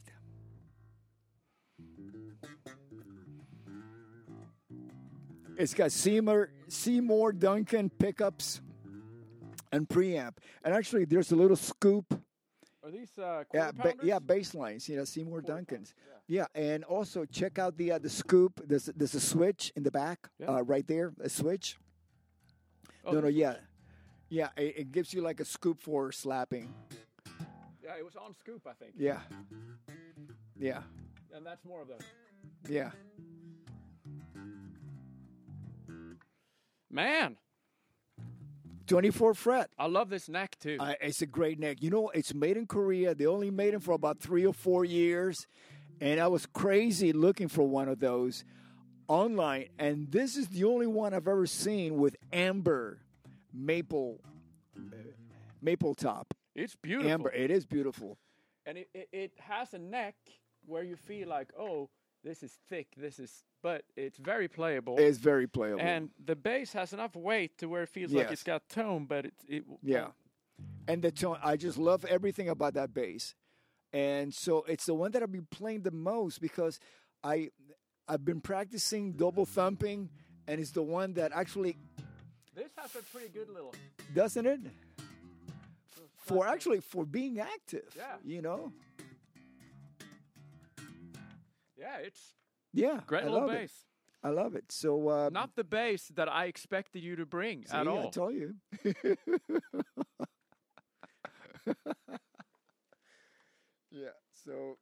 But it's... Again, it's the, you know, how sometimes you pick up a bass and you have to like break yourself into it. That neck was like, hi, I know you. Exactly. Yep. Exactly. It's kind of like a slut. You know? Yeah. You're like, I've been with this woman before. It might have been a different woman, but it's got all the same features. We're horrible. We're horrible humans. You know, I have a 59 Precision, which is wonderful. I picked it up at Norman's, you know, right up the street here. And it's gorgeous. It's fantastic, but it's got a 59 pickups. Mm. I think that they need to be, what do they call it? They remagnetize them. Yeah. Yeah, they need to like bring them up to, you know. Yeah, they've just lost all the oomph, which is very common with pickups. Yeah. So I need to give it some oomph back into it. I just got a 66 precision maple neck. The 59 is rosewood. It was slab rosewood. It's the first generation, and that neck is like a jazz neck. Yeah, because they hadn't really built the jazz yet. Jazz came out 61, 62, 61. Yeah, yeah. And so that was kind of like, okay, we're gonna take this neck and make this a jazz. And then we're going to make bigger, wider necks for the precision. That's when we start making the wider precision necks. You know? And I also have a Marcus Miller. Oh, see, that's Fender Marcus Miller. Or the Marcus Miller brand. Oh, no, Fender Marcus Miller. See, that was incredible. As a matter of fact, I got the last one to leave the factory. Four-string. Mm-hmm. And the four strings were made in Japan. And later... in Mexico also, there's a Mexican version of it. But the five strings were made in Corona down here. And it was the last one because I was talking to a friend of mine who is one of the, execs over Fender. And I asked him, do you guys have any Marcus Millers left in your, in the factory, in the warehouse? And he goes, let me check. So he went next door and... to the guy who built the pickups, the electronics, and he says, "Do we have any Marcus Miller in the warehouse?" And he says, "Oh, well, hold on, let me check." So he goes to the corner of his room, and he goes through a pile of basses and guitars, and he pulls it out, and he goes, "Oh, we got this one." Now this one happened to be the bass that they used as a prototype sent to Mexico to build the Mexican-made Marcus Miller basses. So the company used it for that. Yeah. So once it came back to Corona, they just put it on the corner. And it was there for like over 20 years. So by the time that I got it, it was the last Marcus Miller to leave the factory. Yeah. So that's interesting because I have a few friends that have the Marcus Millers. Not friends. I should call them acquaintances maybe because I don't see them very often. But they sometimes post videos just of playing the most simple, uneventful bass line. Pedestrian bass line on their Marcus Millers, and I go, dang, it sounds good. Yeah. It's a glassy tone to it. Yeah. And what it is that it's a, what's the name of, because the history of the Marcus Miller original Fender, he took it to Sadowski, and Sadowski installed a preamp on his bass and built, like, it's kind of like a Frankenstein. It's got, like, the original... a pick guard and then extensions, kind of like to make it look almost like a Rickenbacker, where you have the knobs. Yep. And then there's a little cavity, like a square section. It's a three-piece pick guard. And that's where the battery goes in front. The Mexican version is all one-piece pick guard, but it's shaped like the Rickenbacker, like the Marcus Miller pick guard. I was on eBay 2 days ago, literally 48 hours ago, looking at a Corona-made Marcus Miller five-string. Five-string, yeah. And it was quite a bit of money. And how much? And I'm still thinking, about $2,800. $2,800? Yeah. It's pretty standard. Yeah. Yeah. Norman usually has them. You just go there and play them. Yeah. It's just, like I said, I've played so much rock since I moved to LA that I sold off some of the five-strings I used every day in Nashville. Because I played five-string almost all the time. Yeah. And now I find myself being a little short on my five arsenal, and I'm looking at the Marcus. Is that because a lot of songs are written in the key of D? There's a lot of... When I played for country singers, male country singers, and did, when I did a few stadium tours, where we were on one of the opening acts, and playing these huge places, and I was trying to figure out, and a lot of these guys have... way deeper voice than I do. I don't have a very deep voice at all, so that's not hard. But a lot of songs were in D flat, much like a lot of rock bands will have their four strings a half step down, and then they'll tune down a whole step on the D string, so it becomes D flat. The D flat tuning. Yeah. So a lot of the male country singers had a lot of songs in D flat. So even for female pop country, a five string is good, but for the guys that sang low. And had two guitars in their band, because a lot of country acts have two rock guitar players in their band nowadays. But the singer sings real low instead of singing real high like the rock singers. So I'm like, I got two guys playing PRSs or humbucker guitars. I got one guy singing low. The only way I can get under all this, because I can't get louder than them. I can only get under them. So the only way for me to do that is stay on the low B all night. Mm-hmm. Plus, the obviously, a lot of touring work I do, I sort of cop whatever somebody played on the record. But I find that, in Nashville, the 5-string was 90% of what I played. But a lot of guys in Nashville, of course, visually thinks Nashville 5-strings are still cheesy. So a lot of guys are doing the B through D on the 4-string. Yes. Which I don't have a 4-string set up like that. I should, but yeah, I sold off too many 5-strings, and now I'm 5-string deficient. And all my friends in Nashville would never believe that about me, because I was only known as a 5-string guy back there. So. Yeah, my to-go 5-string is actually a signature model that I was working with Fender. Yeah. And it's a 5-string Fender, and it's RS001 in my headstock. And Mark Hendrick built it by hand, went over to the factory in Corona, and we spent the afternoon, and he just took a plank. He asked me, pick one, and I picked one, and he started whittling away, and he would hand me the neck and says, how does it feel? I said, well, a little bit off here, a little bit off there, and the way it was sanded was they have like this barrel of sand, and just stick it in like that. Go up and down, like the churning butter, like that, and just old stick school. It out, and it's sanded smooth. Yeah, beautiful. And we went to all of the original, the curve tools to create the pick guard, and all the original ones that Leo bought back in the 50s, and that's we built a precision pick guard on a jazz body with jazz pickups, and it just sounds amazing. So you have a super, very well made custom shop Fender that was all made to your liking. Yes, that never became a production model. That's right. So that must be a special instrument for you. Yes, it is. Yeah, yeah. I'm curating it until the day I die. Yeah. Yeah, of course. Yeah, that's really amazing. If you, if it's not full of trade secrets. If you wouldn't mind, text me a picture of that bass. Oh, sure. And I'll put it out on the social media with this episode. Yeah. No, it's not a trade secret. Yeah. Because that's something that doesn't exist on Google, that doesn't exist, anywhere else. That could be fun for people. Or Wikipedia. Yeah. Yeah. Yeah. and I've been acquiring more basses lately because, it's like I get projects and I go, oh man, this bass that I have in my head.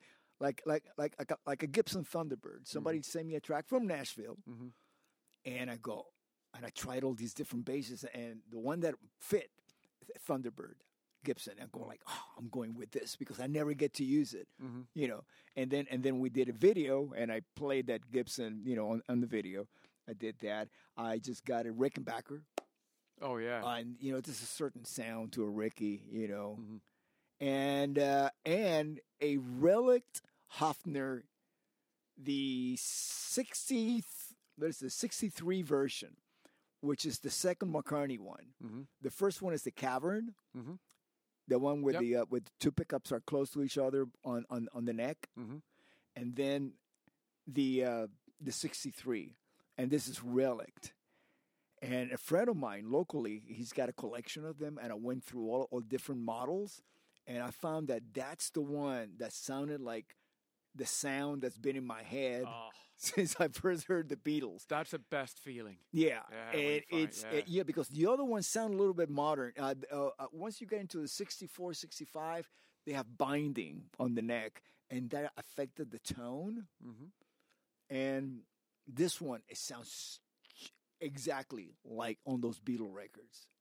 Yeah, so I really recommend everybody to get a Hofner bass because it's no other bass sounds like it.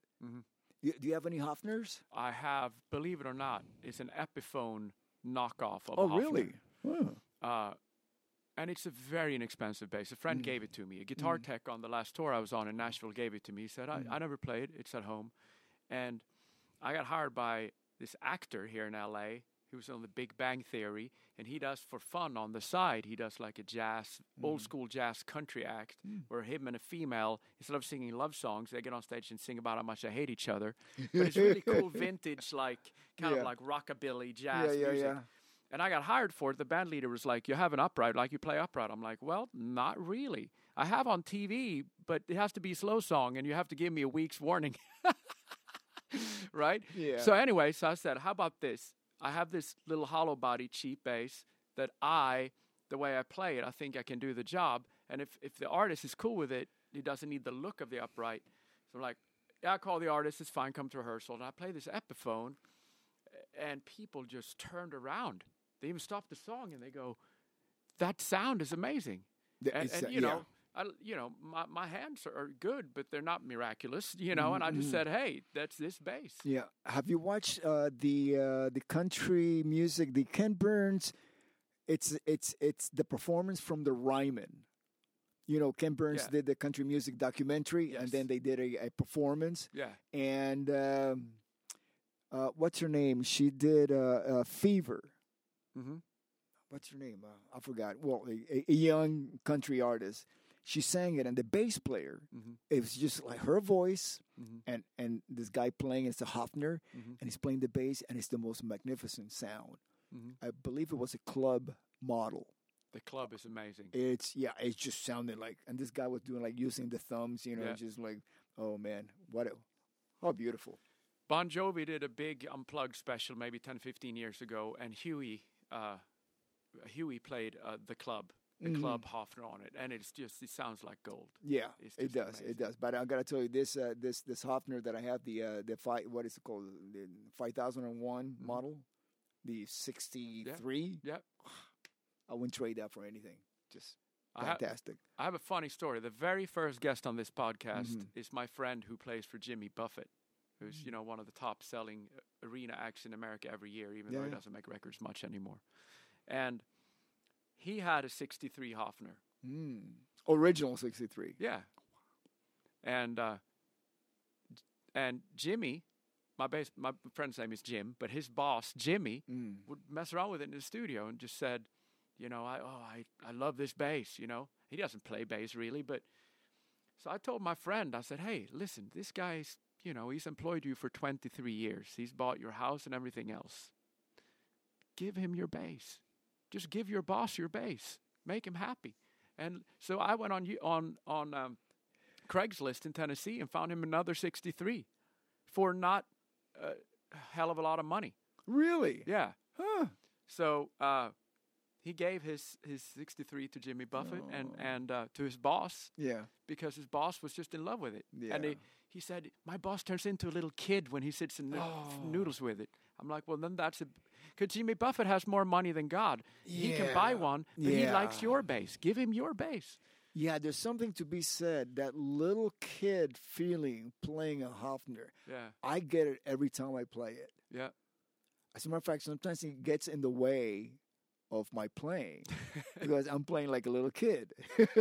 You know what I mean? Yeah. And it's like, and then I look at it in awe because, see, you have to treat a Hofner completely different than any other bass. It requires a different touch, doesn't it? It does. Yeah. It does. It's a whole different mindset, and just the fact that McCartney has played and created these iconic bass lines on this thing that should have been a ukulele, basically. Yeah. It's so unique.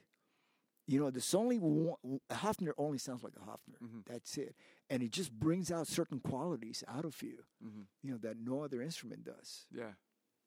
Yeah, my little Epiphone doesn't sound just like a Hofner, but it gives me a similar feeling. Mm-hmm. And I love more than anything how even it is.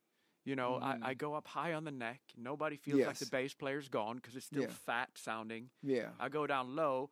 And it still has enough definition to where it doesn't get too muddy. And it does bring out a playful side of me. Yeah. And pardon me, everyone, but I'm not the biggest Beatles fan on earth. Mm-hmm. But that bass tone gets me giddy as well. Oh, yeah. And one thing that I really discover, even though I grew up with what's known today as classic rock, I'm playing it, I'm in a classic rock band. Mm-hmm.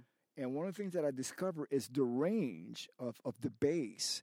I find myself just in order to duplicate correctly what is being played on the original records, not going below the A on the fourth string. If you go down to G, you're pushing it. Open E's, rarely. Yep. That's how it was played. If you listen to classic rock records, it's all in the upper range of the bass, not above the 12th fret, but kind of like in between, right here, in this, and 12, in this area, right here. Which, if you play a Hofner open E, it's the equivalent of this note here, which is the 7th fret, 8th string E, right here. This is it. It just has that. It's not just a cut; it's a certain timbre. We're talking about the timbre that just sits right there. Yeah. As a matter of fact, when I listen to McCartney records, and he has gone towards the Rickenbacker, the sound is too big on the bass.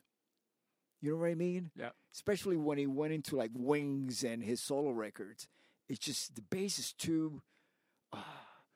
Too dominant. And I want to hear his voice.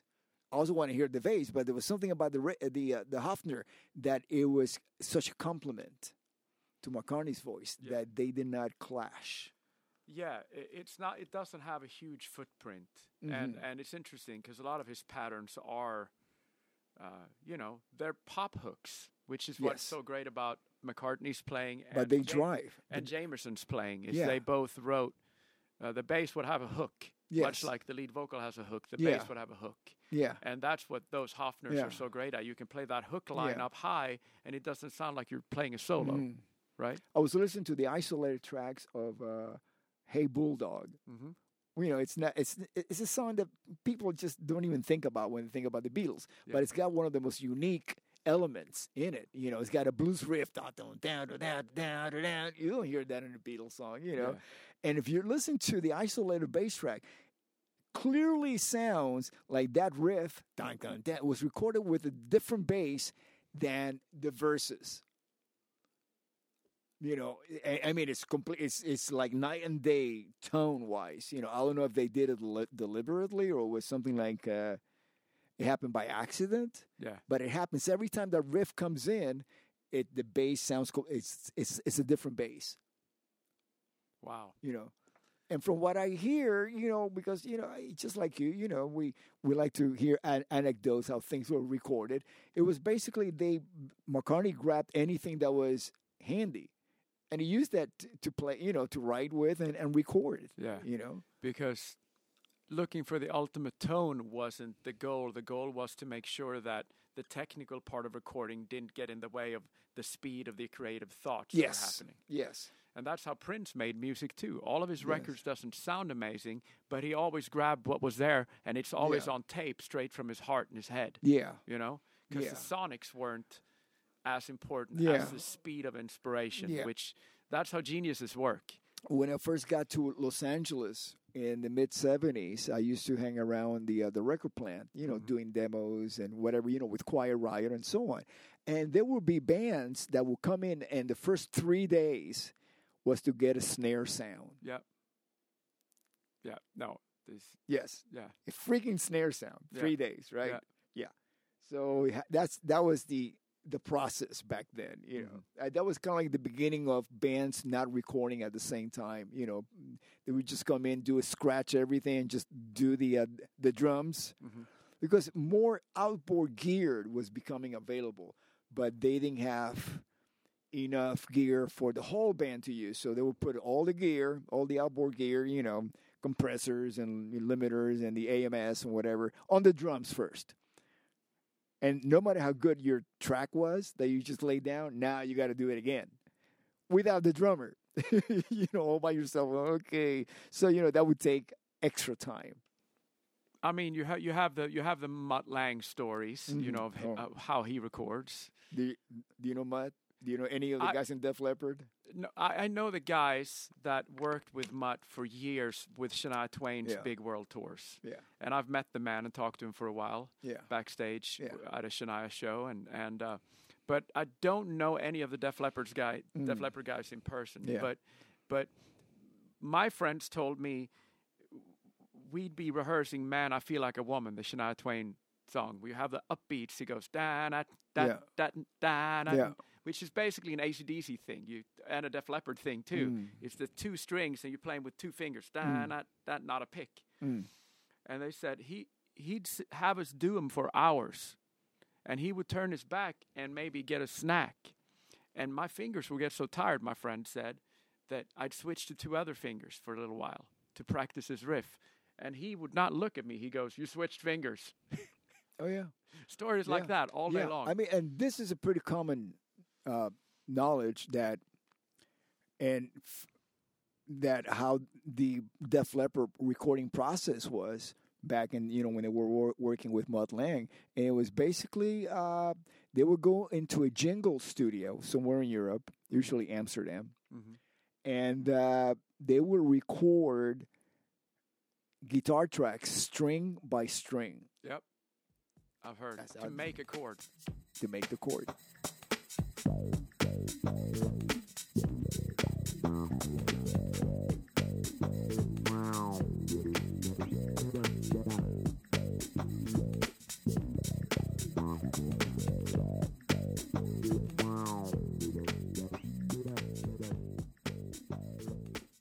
Yeah, I mean, there's so many musicians that are inspiration-driven that can't work like that, but there's no wrong way, because Mutt's made some of the greatest records ever. Absolutely. Ever.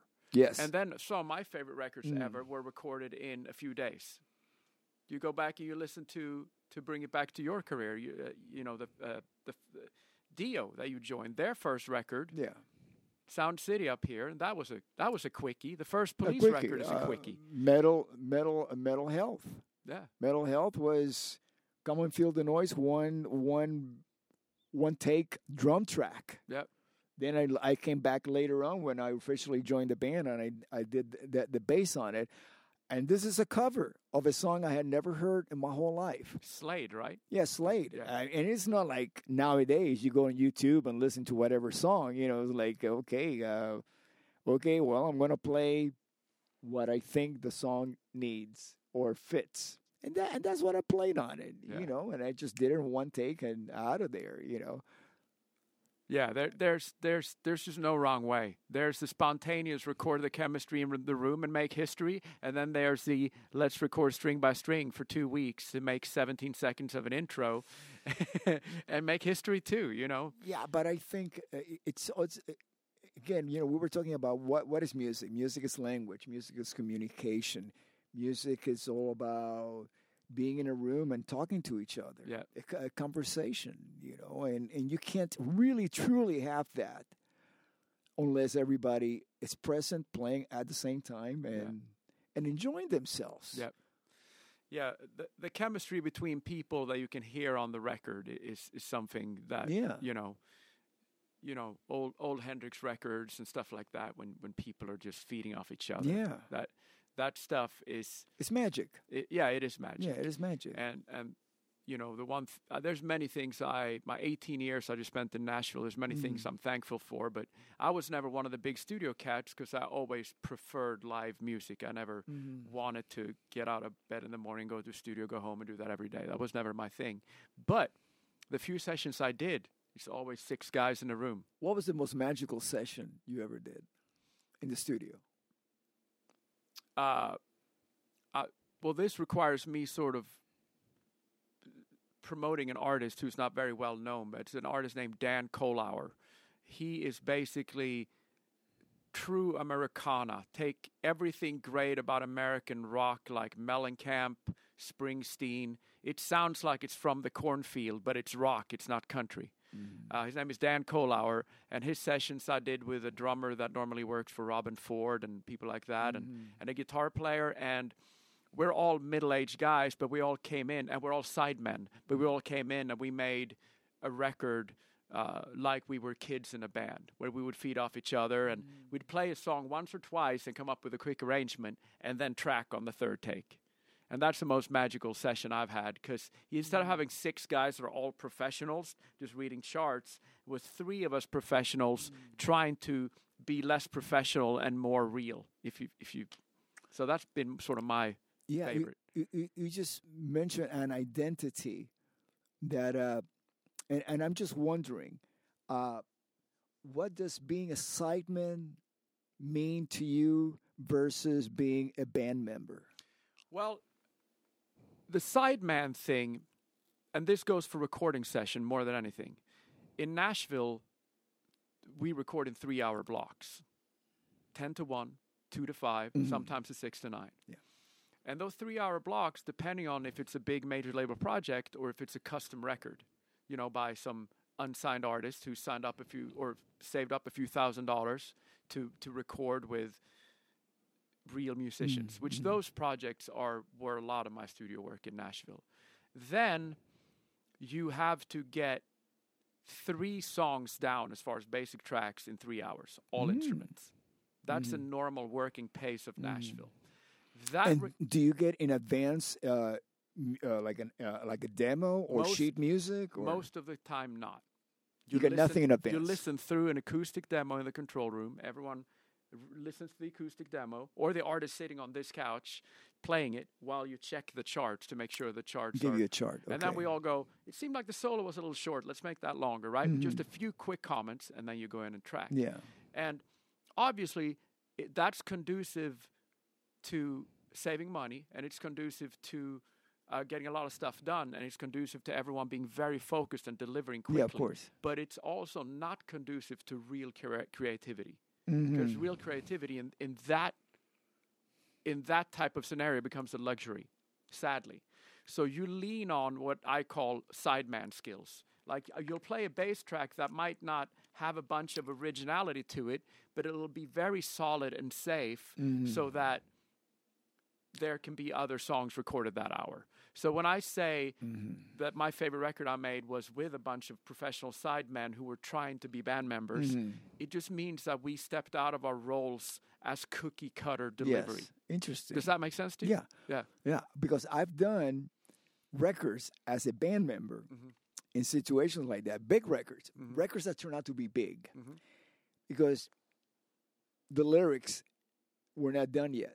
Oh, yeah. So you're cutting tracks, not knowing what is this guy going to sing? Yeah. So you're basically taking the same approach. And you have spent days in pre-production working on this, right? Yeah. So it's not like you're hearing the song, but you again, see, when you, as a sideman, when you go in that studio and you hear the guy playing you the song, you know where the vocals is going to be and the holes and everything. There's a song already. In a lot of cases, the song is built from as the recording process goes along. Yeah, and very challenging. Yeah, and the scenarios you're talking about, where you're sort of in the band member boat, and there's this great drum tracking. You're focusing on the kick drum instead of the lyrics. Yeah, and again, you know, there are probably times I should have been focused more on the kick drum. I admit this willingly, but I'm like you. I want to know what the movie's about. Even though I'm just going to play, if the kick drum's going, dong, tch, dong, dong, 1 and 3, heartbeat, and I'm just going, dong, tch, dong, dong, I still want to know what the movie's about. You know what I'm saying? So the point you made earlier on when we started talking is I would much rather, I kind of love it when somebody sends me a finished recording, go, we want to replace the original bass. And they send me this finished thing, harmonies, everything is there. They just want me to fix the bass. Yeah. And then I feel, this is the best scenario ever because I can really do the best job because I know everything. Yeah. All the icing on the cake has been placed. Yeah. I've done a few sessions where I tracked just with a drummer and a rhythm guitar, and there were sections that were downright boring, so I added some stuff. Just a little interest, a little personality. And then when the vocals came on, I'm like, well, I sound like I'm overplaying a little bit. And if I would have heard that vocal when I was tracking, I would have never put bass notes there. Yeah. So, you know, there's ups and downs with that stuff. Yeah, they are. And sometimes you know, like in my case, I've do something and I'm like, you know, I deliver, you know, like we're talking about 2 tracks, the dry and the affected track. You know, yeah. I and also for if I need a little extra oomph on the affected track, I use the bias effects software. Mm-hmm. Have you tried that yet? I'm using it too. Oh, that's phenomenal! Yep. Phenomenal! Yep. I love that. I love it. And I mean, it's got everything that I need. If something is missing from my dry, my DI signal, I can compensate it with the software. I just give it to them and say, here. One thing that I always do is reverse the phasing. Mm-hmm. So, because a lot of times the engineer doesn't know how to do that. Yeah, they pull up the two track and they ruin both. Yeah, that's right. They cancel the bottom end, and you get it back and you go, oh no. Yeah. So I've learned to I'm not gonna make that mistake again. Just just reverse the phasing on it, so it, you don't have that issue during the mix. And it's just, yeah. So you asked me a great question, since you're normally a host, which I can tell. You asked me the fantastic question: which record did I play on where I felt the magic between the players in the room actually translated onto the ones and the zeros in the computer? Yeah. Which record is that for you, if there is one? That is a great question. Well, it's your question. So, oh my God. I would have to say, Metal Health, the album, Thunderbird, that initial session that I did, and I say initial because that session, we cut everything live. Mm-hmm. When I came back, I was overdubbing. Yes. Like the original bass for Common Field of Noise was laid down by Tony Cavazzo. Mm-hmm. And then I came in and I didn't even listen to what he played. I just played what I heard that should be played. And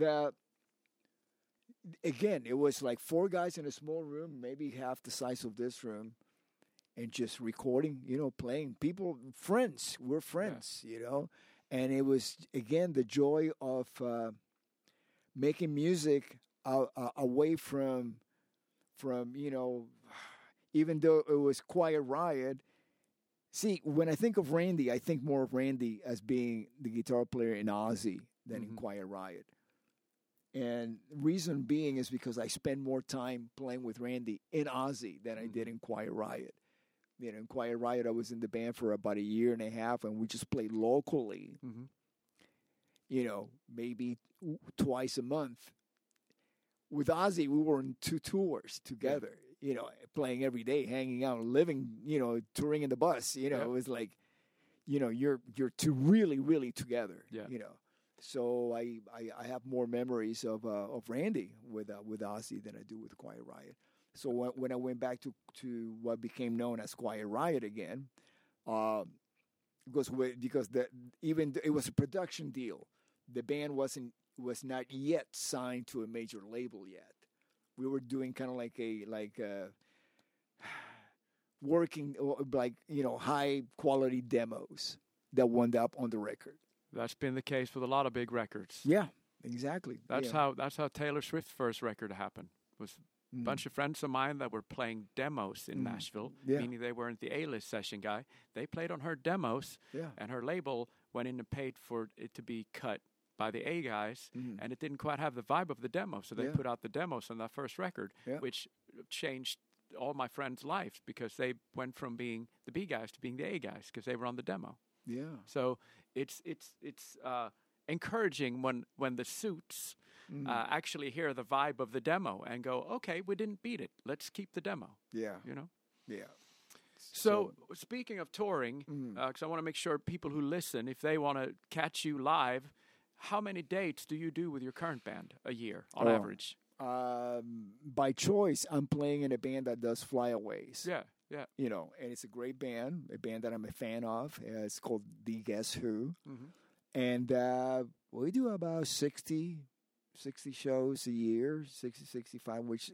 perfect amount. I get to be home during the week and holidays, And it's great. I mean, at this point in my life, I've done so many of those year and a half on the tour bus tours. Of course, on the other side, the financial gains from which means that you have a hit record if you're doing that. Yeah, you know? Absolutely. Nowadays, we really don't have rock hit records.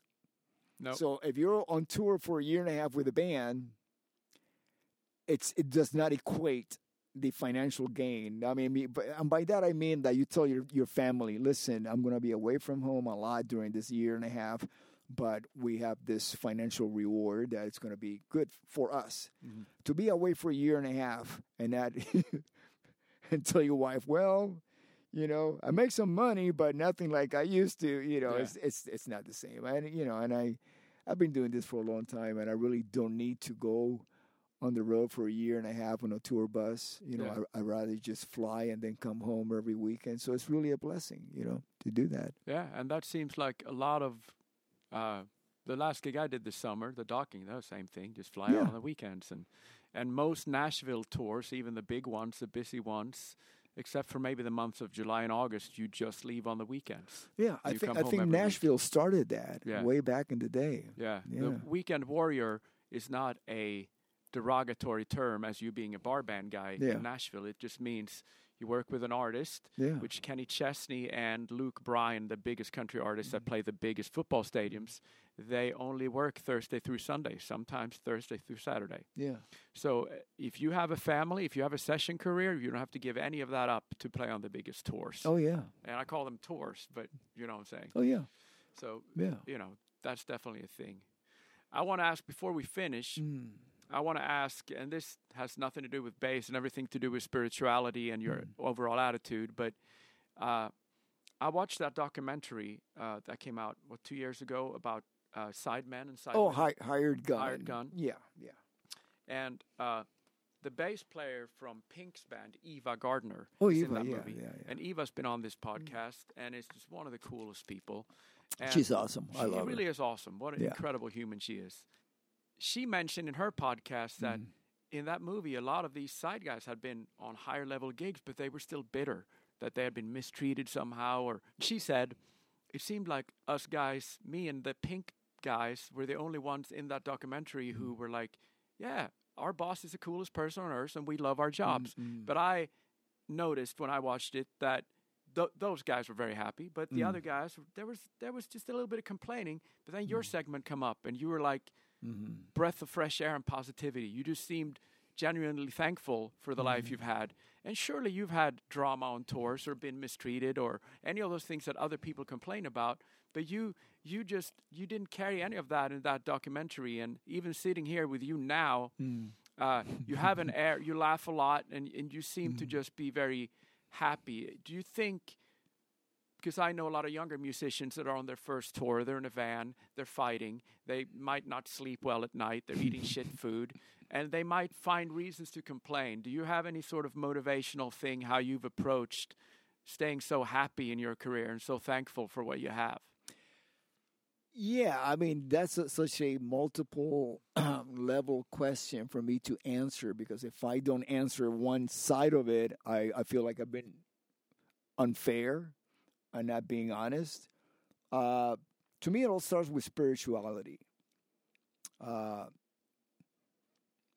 It's a blessing to be able to do this, you know. And the older I get, the more I do this, you know. Because when I was younger, I was a bit unfocused. I was a professional musician, but I spent so much time doing basically the same thing over and over again. You know, you get up, you know, you get off the stage, you go to, in the tour bus, wake up in a next town, go to the record store to sign, do autograph signing, take a shower, do sound check, do the gig, play the same set, right? It was not very creative, which is one of the things, the reasons why Randy wanted to leave Ozzy. Because he didn't want to spend the rest of his life doing that. He wanted to go back, actually, to get his master's in music. And I've always been surrounded by people in the 70s, locally, like Randy was very inspirational to me. And kind of like he personified what a true musician was early on. Even before he started playing with Ozzy. because he was a teacher right down the street here in North Hollywood. And I always saw Randy as a teacher that became very successful. Wonderful. You know, that became Randy Rhoads. But he was a teacher before he was anything else. You know, before he was a performer, he was teaching already. Before he was a recording artist, he was teaching. A composer, he was teaching, you know. And if you look at any photo of Randy Rhoads, take a look at it, and you're going to see clearly what he's playing. When he was on stage, he used to, like, the front row were the guitar players.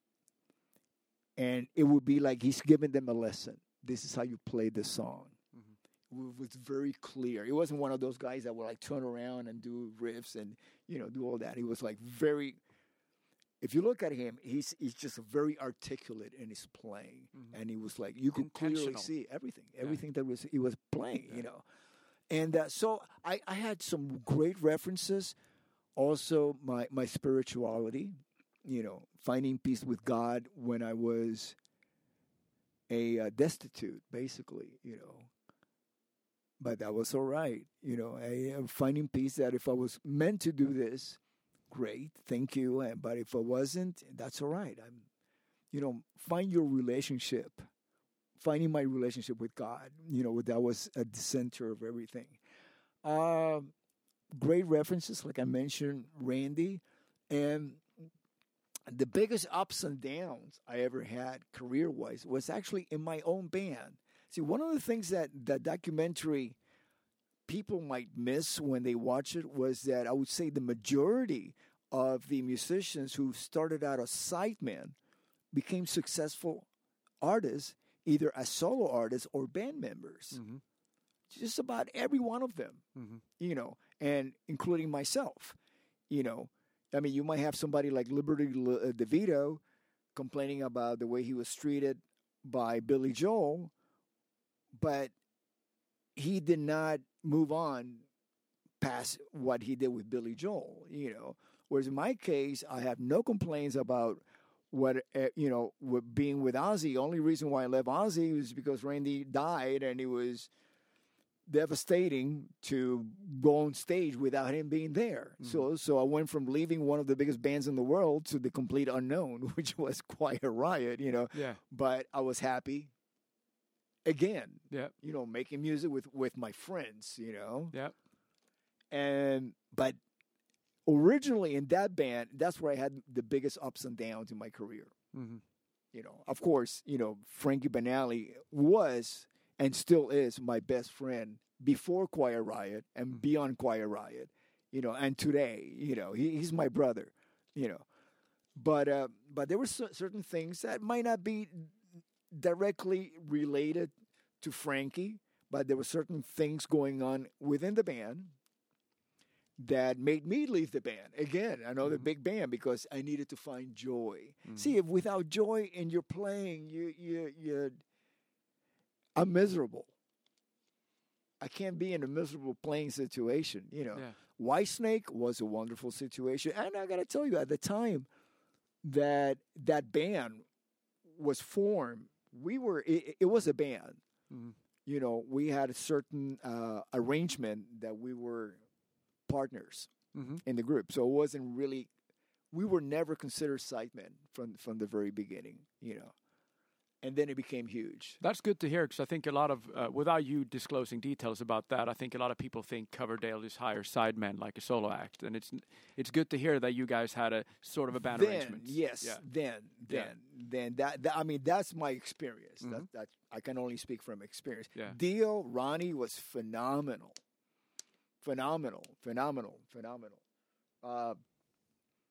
It was, I mean, but he did not only treat the band great, he treated the crew great too. Mm-hmm. You know, it was everything.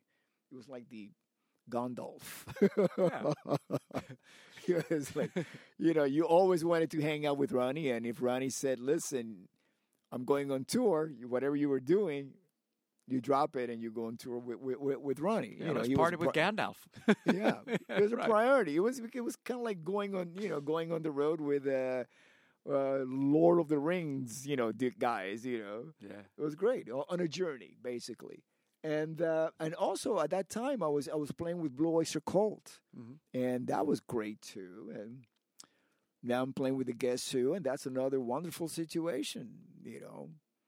And so I am very grateful. I mean, what's there not to be grateful about?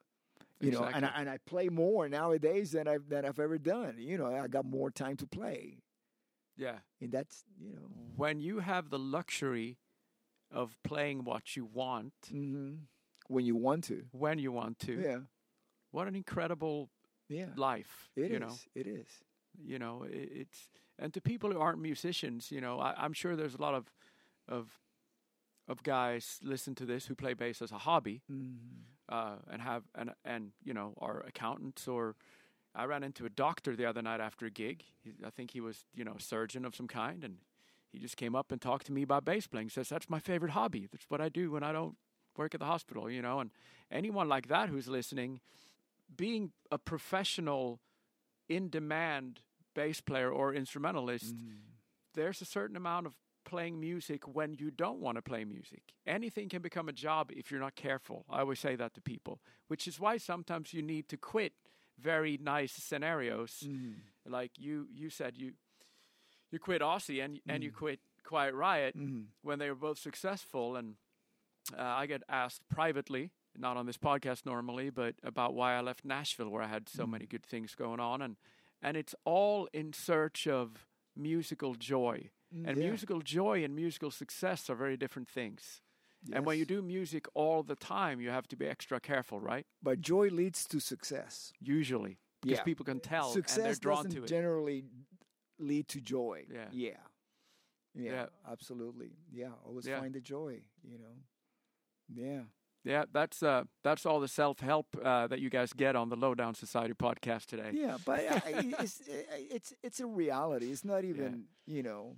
We're not trying to be Tony Robbins here, which is nothing wrong because I'm a fan. Yep. But we're just being as direct as possible. Yeah. You know, this is how we live. Yeah. You know, this is how every decision that we make is based on answering those check marks. Is whether it's tracking, doing the mail order tracking, or doing the going on tour with somebody, is this going to give us joy? Is this going to be credible for our career? Because you can't make any bad moves, you know. Even though once in a while I'll get on social media some diehard metal guys going, "What are you doing playing with a classic rock band?" Well, I'm a fan of the band, you know, I grew up with this music. I'm not just a heavy metal musician. I am a musician, you know. Music is music. Imagine playing Come On Feel the Noise on acoustic guitar without a distortion pedal. Then it's a great pop song. Yes. People are way too hung up on genre. Sometimes it's just production. I've heard Hole do a version of it. Oasis do a version of it. It's a great song. Yeah. Period. Written by Slade. Yeah. Yeah. Yeah. Well... I got this room for us to record in, and they haven't kicked us out, which is nice because we're about half hour over time. But that's just because we had fun. So thanks so much for sharing. Thank you, Victor. Thank you. A lot of stuff with all the listeners. Appreciate it, brother.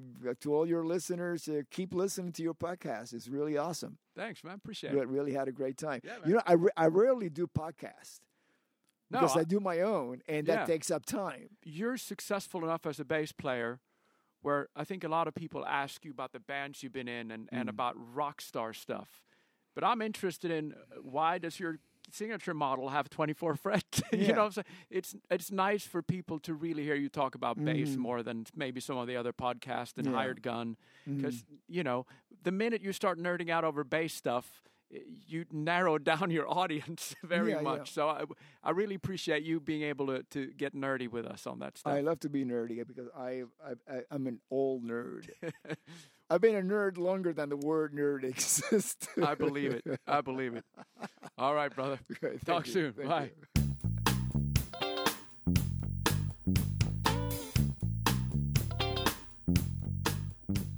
Thank you guys so much for hanging in for the longest interview by far in the Lowdown Society podcast histories. If you guys are loving the podcast, please let your friends know, regardless of what instrument they play.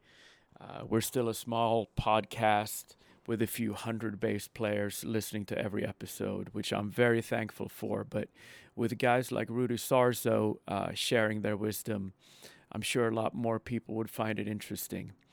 So I really appreciate you guys' help in spreading the word. I do this for fun and I don't do it for profit. So it's all a matter of getting the good word out and helping the free knowledge get spread to as many bass players and musicians as possible.